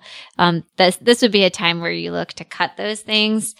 And getting laid off, it's a normal part of the industry. Like, don't wallow and think that this only happens to you and feel bad about it. It's something that is kind of part of the normal life cycle of artists in our industry, is that this kind of thing does happen, which I would say kind of ways to get through this are that you might want to consider some side hustles. There's no shame in nannying or doing some dog walking gigs or becoming a waiter or waitress, just to kind of pay the bills for a little bit while you saddle up your next gig. But yeah, it's a tough thing to go through, but you can get through it.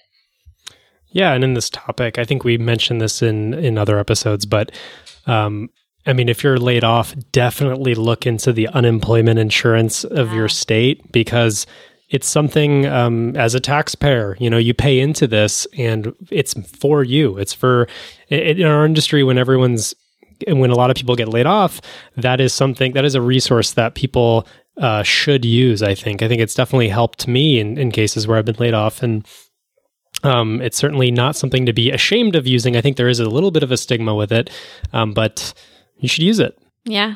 Also, another thing to keep in mind with, you know, how kind of common layoffs are or can be in this industry is that it's always good to be networking. I know there's kind of a tendency that if you've got a really nice gig or a staff position somewhere, there's a tendency to kind of clam up and, you know, not talk to other studios or recruiters, or, you know, if a recruiter reaches out to you, I would say, even if you're comfortable where you are, say, be very nice and respond and say, hey, I'm not really looking for anything but right now, but I would love to stay in contact. And, you know, ultimately it can be such a feast and famine industry that it's best to just have this big network out there and kind of always be talking to people. And this is something we've touched on in past episodes, where you want to play the long game. It's not always about, you know, what job I have right now, and that's the only thing that matters.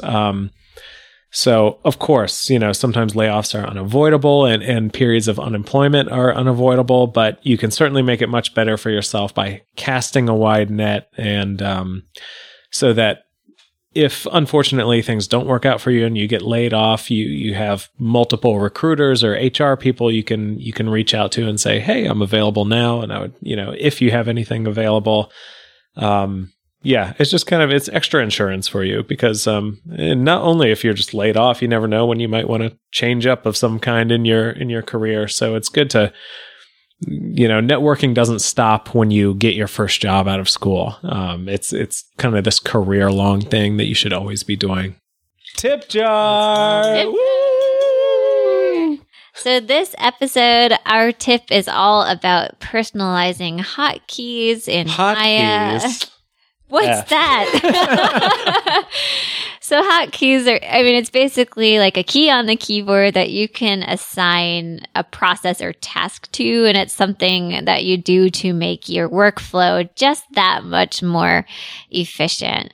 So do you guys have any hotkeys that you use all the time or that you couldn't live without? Definitely have one for framing, like next frame, previous frame. Yep. I know that one for sure. And I have a playback one. I mean, those are kind of obvious, like play, pause, frame forward, frame back. Do you have any, Ben? I have a quick one for, I think it's called the same, like mirroring, selecting something. Like if I select one arm, but I just want to have both of them selected. I have a hotkey that I can really quickly hit that, whatever I'm selecting will automatically select its corresponding. Yeah, I could see that being useful for like mouth corners or brows, exactly, or like eyelids, that kind of thing. That's exactly right. Interesting. That's great. I'll use it for shoulders a lot. I notice, like shrugs and stuff. It just they're usually like really quick little things that are just saving you like a couple clicks. You know that you can hit this key instead of clicking on these two things, but. And it may not sound super crazy. But if you think about, you're on a production for 6 months to a year, and you're using these hotkeys every day, and it's saving you 1 second every minute for. I'm not going to do the math, but it's a lot of time. I just set up hotkeys, which I really like, just for little things like hiding image planes. Like if I want to hide and show my reference, because sometimes when the reference is showing, it'll slow down the scene a little bit. I have one for hiding and showing the manipulators for the controls, just because sometimes they can kind of obstruct the character. So I like to hide them if I want to see the character more cleanly. Those are like really tiny ones, but I think they're pretty useful. And I got one from Joe Hallmark, our friend, who's going to be on the episode about online schools versus brick and mortar schools. Spoilers. Which is to swap the cameras in your scene, so like you only have one viewport open, because having multiple viewports and cameras can also slow down your scene. So I have a hotkey which can switch between the perspective view and the shot camera, or like the side, the orthographic views, or that kind of thing. I'm just kind of at the click of a button, it will kind of rotate between those cameras and until I get to the one I want. Little things like that. Anything you can do to optimize your workflow, it really will add up to make you that much faster. So with that, we are coming to the end of this episode. Really quick, before we plug all of our fun social media stuff. And Katie is laughing because I've already flubbed this like 9 times, but we're going to get through this one. We're going to get through it. All right. So before I get to that, I want to say definitely stay tuned, because Katie's going to go through her Money Basics 101 course, which is a Katie masterclass in all things money. You're going to be rich by the end of this. I can't guarantee that. Okay, can't guarantee that, but you'll have a better chance of being rich. But so again, feel free to hit us up on all these social medias, Instagram, Twitter, Facebook, YouTube, whatever you want. Give us a like, a subscribe, or whatever you do on any of those. It's the Animation Happy Hour. We really appreciate it. And it really does us a lot of good. So thank you for doing that.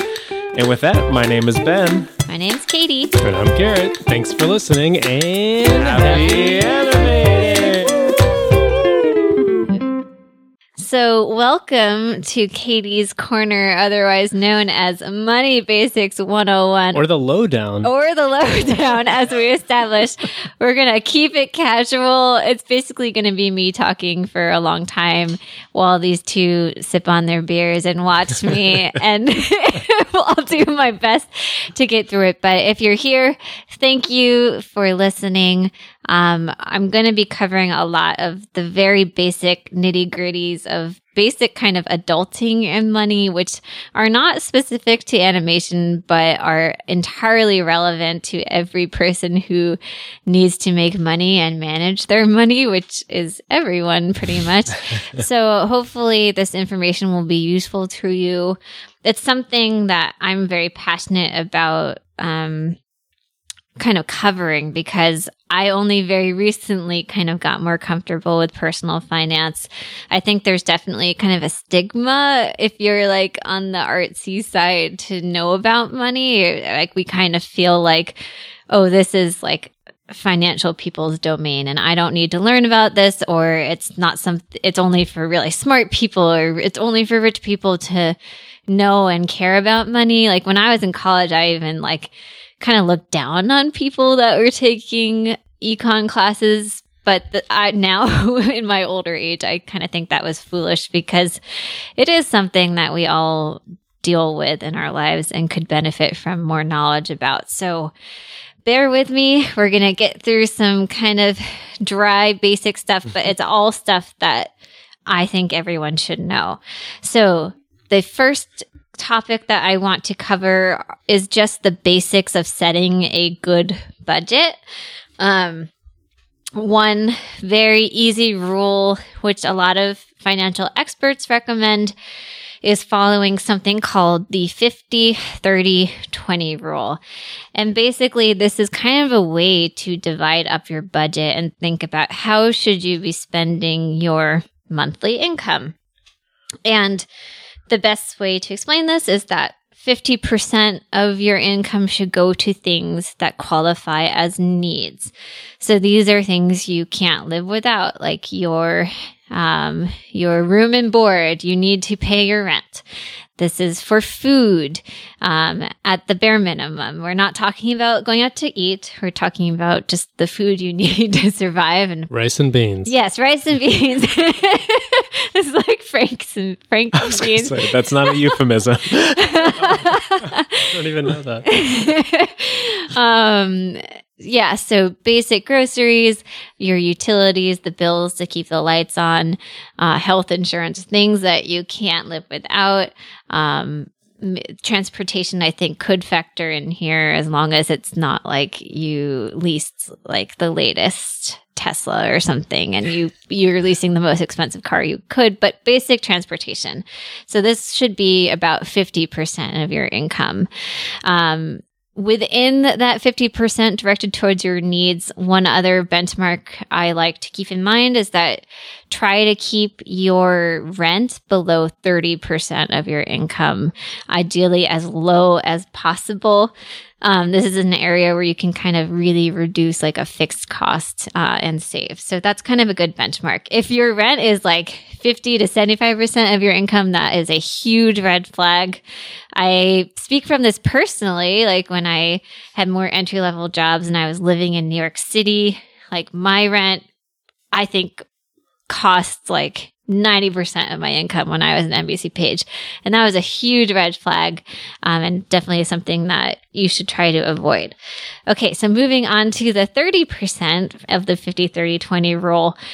30% of your income can go towards what they say are called wants, which are things that you generally kind of enjoy in your lifestyle to make you happy. So things like the gym, or going out to eat, or going to movies, going to shows, just things that you do to be happy but are not a requirement for your basic survival.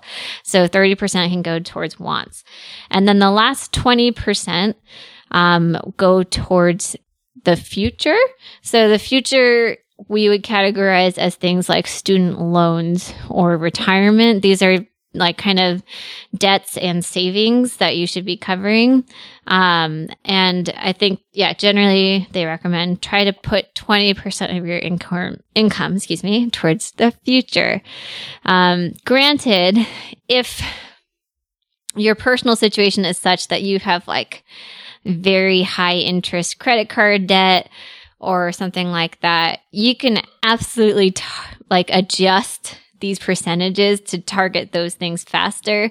But generally, this is a pretty good benchmark for most people as a way to kind of build your budget out. And I would do things like literally for 1 month, track every expense that you have and see where you kind of line up against these benchmarks and see how you're doing. And you might be pleasantly surprised that you're falling nicely within this budget, but there's something just kind of so reassuring about doing this practice. And you can use apps to help you out.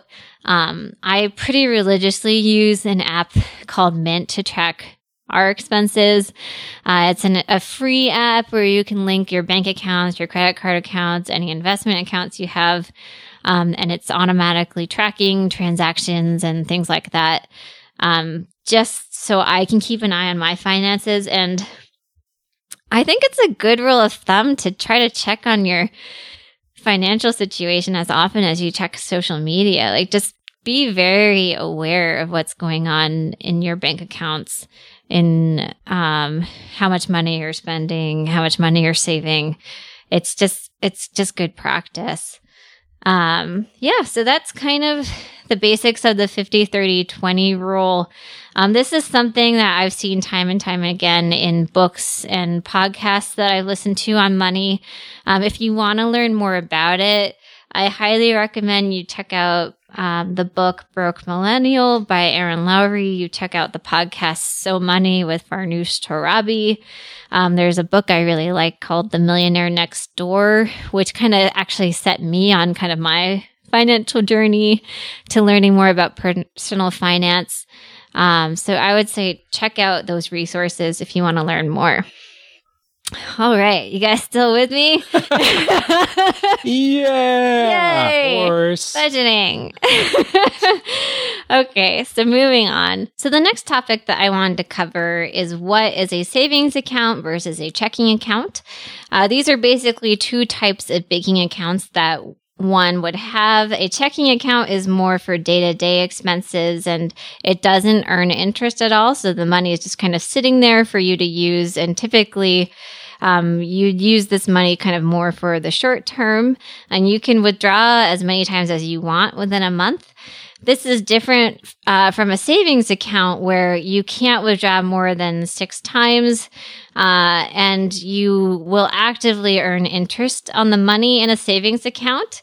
I will say that you should pay huge attention to the interest rate on whatever savings account you pick.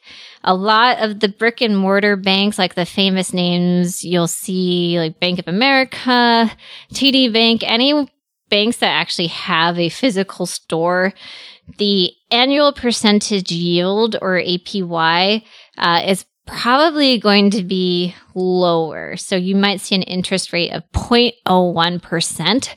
And that means that you're earning 0.01% on the amount of money in that savings account for the year. And you might literally see pennies returning in interest. Whereas if you compare that to an online bank, you could actually earn an interest rate which is closer to 2% and see real money being earned in that savings account. So I hugely, hugely recommend that you check out sites like NerdWallet or Bankrate to compare the APY, the annual percentage yield, of your savings account. The only kind of downside of using an online bank for your savings account is that you might not be able to immediately withdraw that money. There might be a day or a few days wait before you can access that money. So you just want to keep that in mind in case you think you're going to need that money more immediately.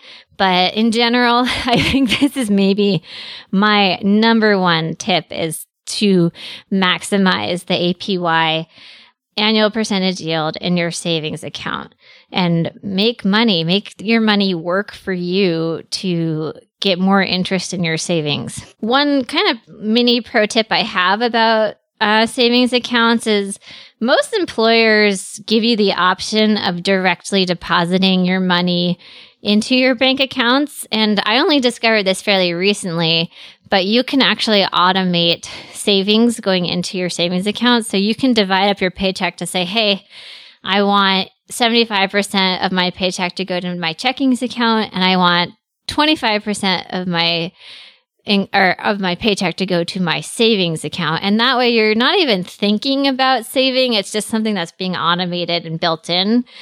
Similarly, you can automatically deposit money into your 401k if your employer offers that. And that money, again, is automatically withdrawn. So wherever you can, just automate savings. Moving on, the next topic I would love to cover is just kind of the basics of what is a credit score. I remember being younger and seeing commercials like, what's freecreditscore.com and why do I care about my credit score? Basically, a credit score is something that you might use to apply for a loan or a mortgage or a credit card or even a lease for your next apartment. It could also be pulled to apply for a car loan, things like that. And what the credit score is, it's going to sound a little weird and arbitrary, but there are these things called credit bureaus with names like Equifax, etc., and they are pulling information on your financial history to kind of calculate how safe is it for people to lend to you. And that's why these credit card companies care. That's why your landlord cares, because they're trying to see, are you someone who's likely to default on a payment? So the information that they're kind of looking at would include your previous payment history. How good have you been about paying off your bills? How good are you at paying off your student loan debt? Are you making regular payments? Have you ever defaulted on payments? They're also looking at how much debt do you currently carry? How much is owed? They are looking at what is the mix of your credit? Like, what are the types of credit that you have access to? Like, do you have multiple credit cards? Like, what's kind of your financial picture? They're looking at how long your credit history is, which unfortunately can be kind of counted against you if you're someone who's younger, maybe you don't have a ton of credit history. They're also looking at new credit, which is like, have you randomly opened like 10 credit cards recently? Because that could also be a warning sign. So all of these things are kind of factored into your credit score. Some quick ranges, which you can find online pretty easily, and we'll put in the show notes, are a 300 to 629 credit score is considered bad. 630 to 689 is considered fair. 690 to 719 is considered good.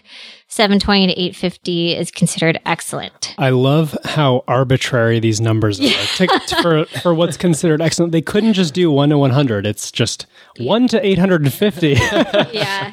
I don't know, is there a reason for the numbers like that? Do you know? I don't know. So weird. Good question. Yeah. And from 301 to 628, you're still bad. Yeah. And just general tips about trying to get a better credit score. Make your payments on time, whether it's for credit card, rent, or student loans. I would even consider paying off your credit card every other week, so you're paying it off twice a month. Because one little nuance is that these credit bureaus can pull your information at any time of the month. So they might pull it right before you're about to pay off your credit card. And then that means that your debts owed is a little bit bigger than usual. You also want to keep your credit utilization rate as low as possible, which is basically how much of the credit you have access to are you using. Like if your credit card lets you charge up to $5,000, how much of that $5,000 are you actually charging? And generally, folks recommend that you keep that below 30%.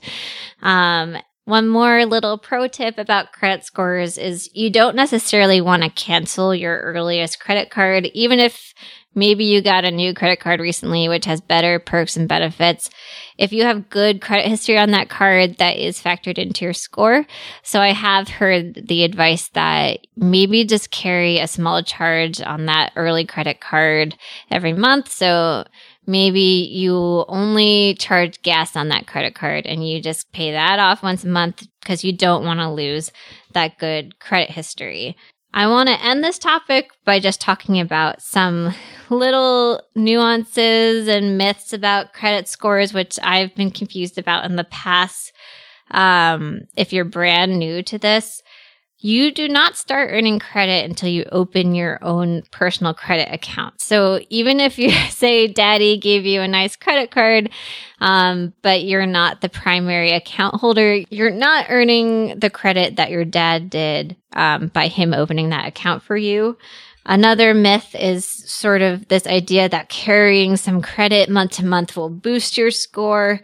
I've heard this because people think that credit card companies kind of want to know if they can earn interest off of you. So maybe that pluses your score. But in general, it is way better practice to just pay off your balances consistently. And it's, I think, a little too dangerous to carry balances month to month and earn interest on that. Just pay it off. And the next myth I wanted to address is that opening a new card will hurt your credit. I know people have been kind of dissuaded from opening like a new credit card because, yeah, you're worried that your score is going to take a hit. But if you're not actively going to be using your credit score soon for something like applying for a new loan or applying for a new lease, you don't really have to worry about your credit score taking a hit. It's probably just going to be a few points. And the pros that you could earn from like a better credit card that's more suited for you are probably higher than your credit score taking a hit.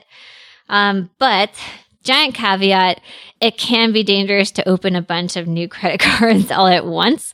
That is something that they're keeping an eye on. So beware of that. Okay, so directly connecting to credit scores are credit cards. And I wanted to talk about a few things with credit cards. The first would be, how do you find a good credit card for you? There are a lot of really great websites where you can kind of talk about or enter in certain search criteria, like maybe you want a travel card, maybe you're brand new and you want to look up what are the best cards for a young person or someone who's new to credit cards. These sites, I would say, are websites like Credit Karma, NerdWallet, Forbes.com. And keep in mind that when you're young, because you don't have credit history, you probably won't be able to qualify for the best credit cards on the market, but you can still hopefully find some pretty decent ones to build credit with, and then kind of move up from there. As you start to use credit cards, maybe you'll start to grow or accrue credit card debt. And you should know that credit cards earn much higher interest than things like student loans or a mortgage. Typically, credit card interest rates can be things or could start at like 15% plus. So it's any debt you carry on your credit card is going to accrue and grow much faster than these other types of debt.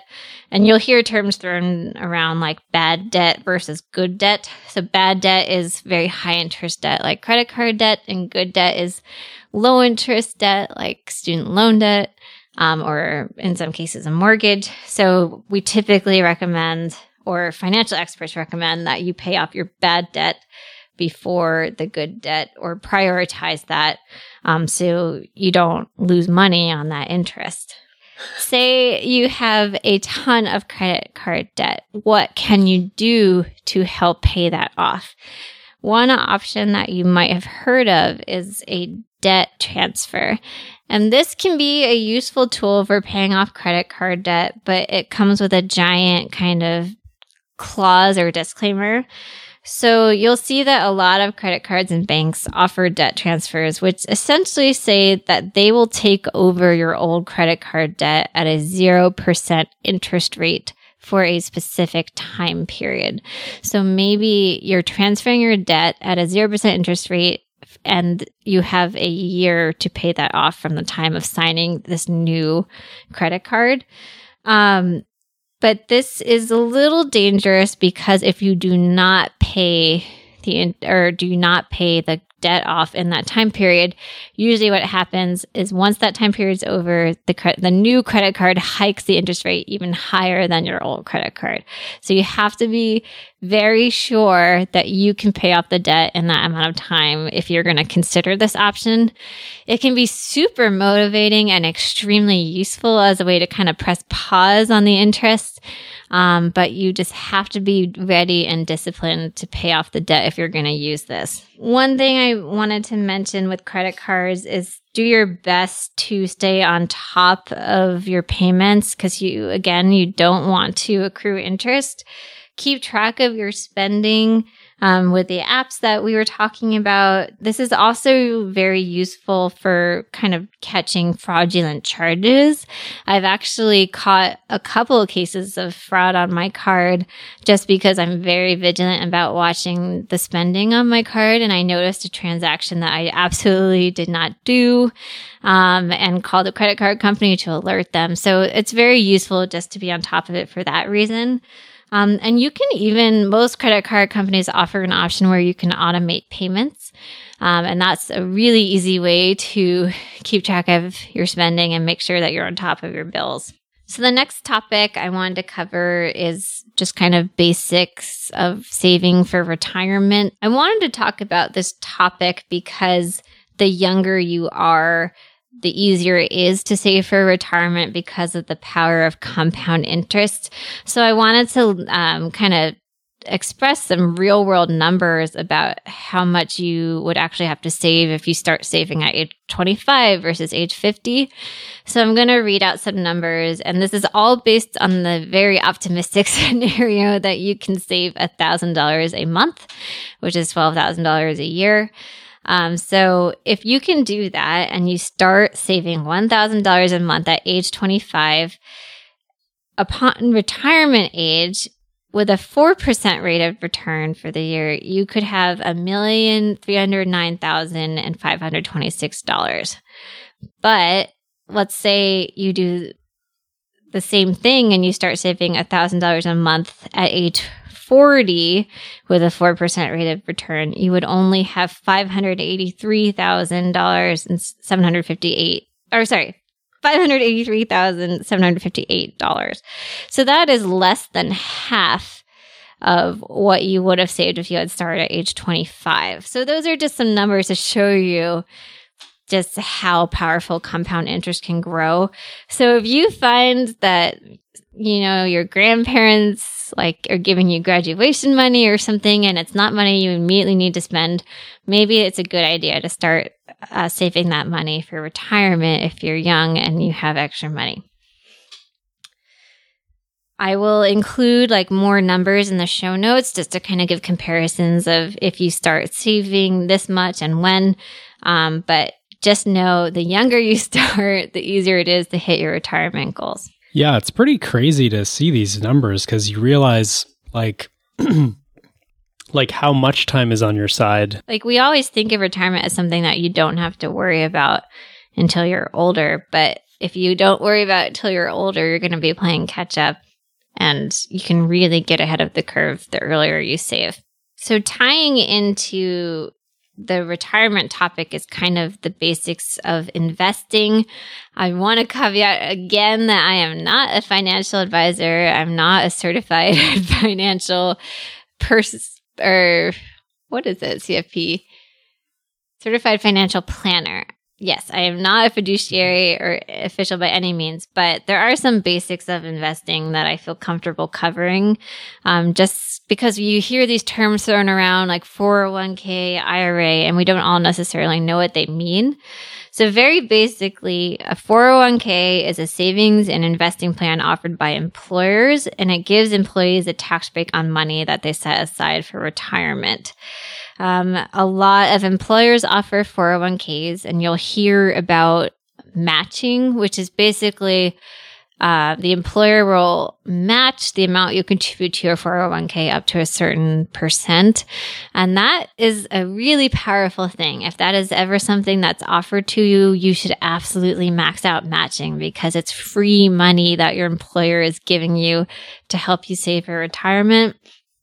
I mentioned this a little bit earlier, but you typically automate payments towards your 401k. So it's super beneficial because it's money that you're not even really thinking about that is automatically being directed towards your retirement. A lot of people, I think, have misconceptions where they don't realize that a 401k is an investing platform. Like, it is made up of stocks and bonds or certificates of deposits from banks and that kind of thing. And I know some people are a little squeamish about investing, but overall, there's evidence to back that investing is going to earn you more money over time. And a 401k is typically a safe investment vehicle for retirement. And you can, depending on how the market's performing, you can kind of expect an average rate of return between 4 and 8% on your retirement savings. So that's why you do not want to just let your money sit in a checking account and never earn interest, because you are missing out on really valuable, again, compound interest that can be used to work in your favor. One other detail about 401ks is there is a contribution limit. And this is something that, like, they adjust kind of annually. But this year, the contribution limit is $19,500. I'm sure that sounds like a lot of money and it's hard to hit, but it's a good goal to try to max that out. And one, like, very nuancy detail about this is the more you're contributing to your 401k, the lower your income taxes are going to be. So I'm not great at crunching the numbers when it comes to, like, maximizing your tax benefits, but that's a pretty good, important detail to think about. Is it worth really quickly bringing up and very, like, explain, like, I'm five terms of 401k? It's like, if your weekly paycheck is $1,000 and you set aside 10% for your 401k, that means $100 will be deducted from your paycheck. Basically, you won't see that $100, right? Like, you'll get $900 and then the $100 just goes away. You don't see it. And if you're lucky, your employer, will match pay potentially 10%. So they'll put in a $100 of their own money. Is that how it works? Yeah, usually they'll match what you contribute dollar amount up to a certain point. Great. And it's specific to each employer, but it's usually dollar amount up to, 10% or whatever it is. But you do not want to leave that money on the table. You absolutely want to earn it.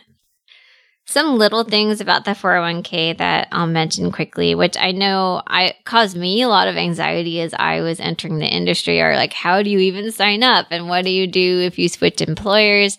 But basically, when you first sign with a company, they'll probably ask you if you want to opt into the 401k, and it's usually pretty simple.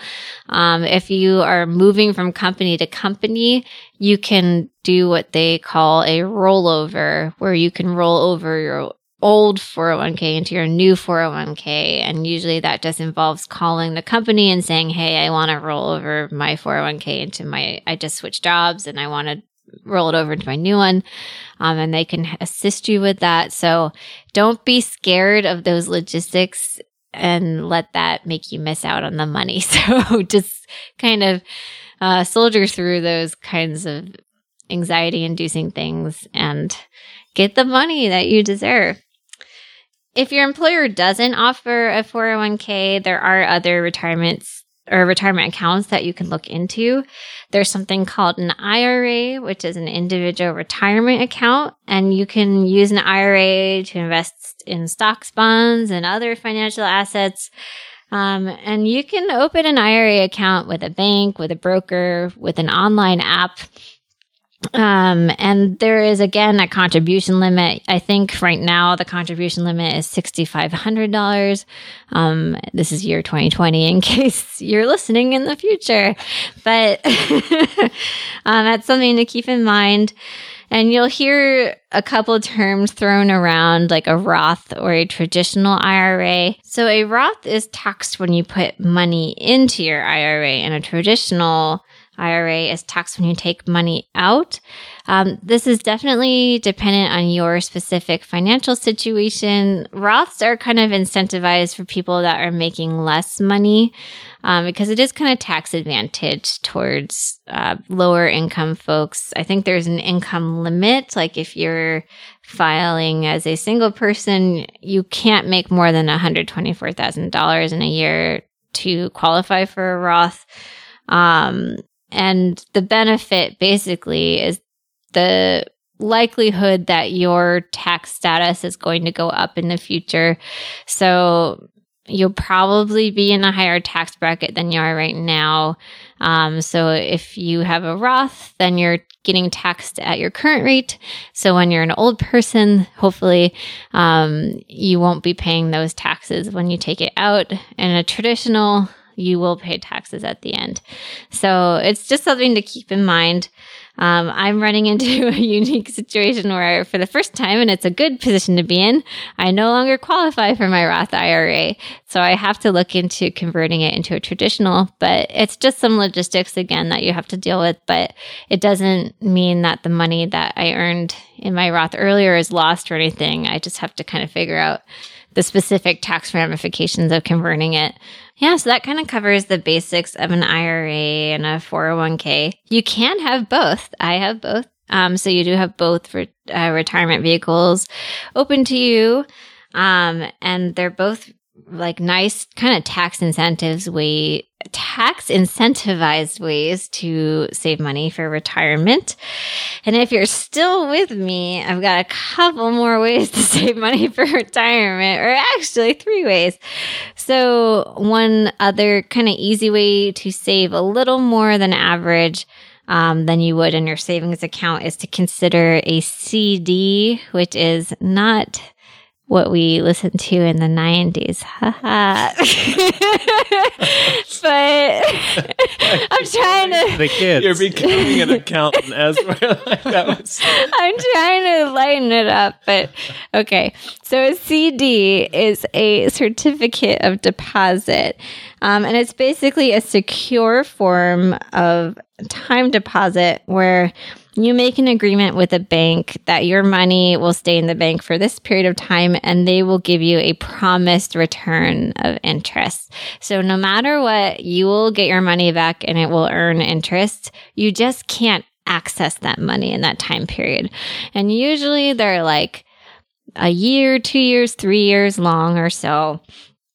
And they are just always pretty much guaranteed to earn more interest than you would in your typical savings account, but maybe not quite as high interest as you might see in the investment market, but it's a little bit less risky than the like stock market. So it can be a valuable tool to earn a little extra money. And you might see interest rates of like 3 or 4% with a CD. Another investment tool which you have open to you are investment apps or robo-advisors, which kind of allow you to invest in the stock market.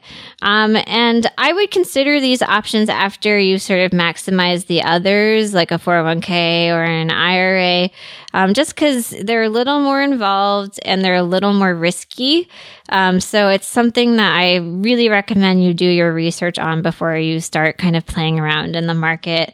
I would read the book that I recommended, Broke Millennial, and just really do your research. But what's really cool about some of these apps is that previously we had all kind of thought that you had to be rich to invest. But no, you can really invest small sums regularly and start earning greater interest on them just through these apps. One that I use, and I'm not being paid by them, I'm not plugging them specifically, but just because I've kind of used it to kind of break into investing is I use the app Stash. So I recommend you check that out. I have friends that have used Robinhood and Acorns and Elevest, and there's all kinds of options that are being specifically targeted towards our age group and our demographic, and they are really accessible. really literally are apps that you can download on your phone to get started. So I recommend you can just start small and then kind of get your feet wet and get comfortable before you start investing more heavily into the stock market. But it's something to really heavily consider because of kind of the long-term benefit of investing in the stock market. Yes, it's riskier than these other kind of options I've mentioned, like a CD where you're guaranteed a certain amount of interest or a savings account. But because we're younger, we can kind of weather the storms of the stock market, the ebb and flow, because it's really, the more you kind of look into it, the more you realize the stock market is a roller coaster and it goes up and down. And you just kind of, as young people, we can just kind of wait for it to go back up. So you hopefully don't lose your money. I know a lot of people are very scared of the stock market and they see it like it's gambling, but it's very different. You're not placing your bets like you would at a casino or anything like that. It is you literally investing in a company, and it is most likely that certain companies are going to be pretty safe to invest in. They've been around for a long time, and a lot of the investment options that are open to us are actually groups of companies built into a fund. So you're actually investing in a large group of companies, so you're not beholden to the risk of one company foundering and losing your money based off of that. It's more like, oh, I'm going to invest in energy companies, and energy companies as a whole that some bank or broker somewhere has packaged together for you to invest in, and it's a little bit of a safer investment. I'm starting to get into the nitty-gritty details a little bit here. But again, do your research, check out Broke Millennial, check out investing podcasts, check out the show notes. I'll put more information there. But the big takeaway is that investing is not the same as gambling, and there are ways to reduce your risk when you invest. And overall, you probably will earn a lot more money and interest from investing than you would by just leaving it in your checking or savings account. The last retirement option is unfortunately something that has kind of started to disappear in this day and age, which is a pension. And a pension is basically an account that your employer is contributing money to that is not at all related to your pay, like it's not being taken out of your paycheck. It might be proportional to your pay, I think, but it's extra money that your employer is contributing specifically to your retirement. It's not frequently offered, but luckily union studios do have or offer a pension. So any studio that's in like the Animation Guild will have access to a pension.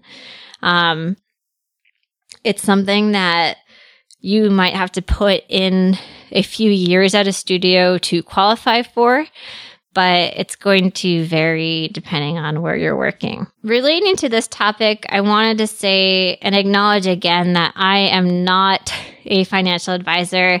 I am not at all like highly trained in this area. I'm just kind of giving the knowledge that I have learned recently through doing my research online and in books.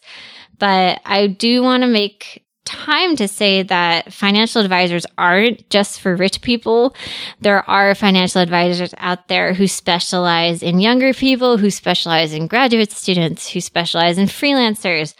And they are not that expensive, and they're probably worth looking into if you're someone who really struggles with money or has a lot of questions about your financial situation.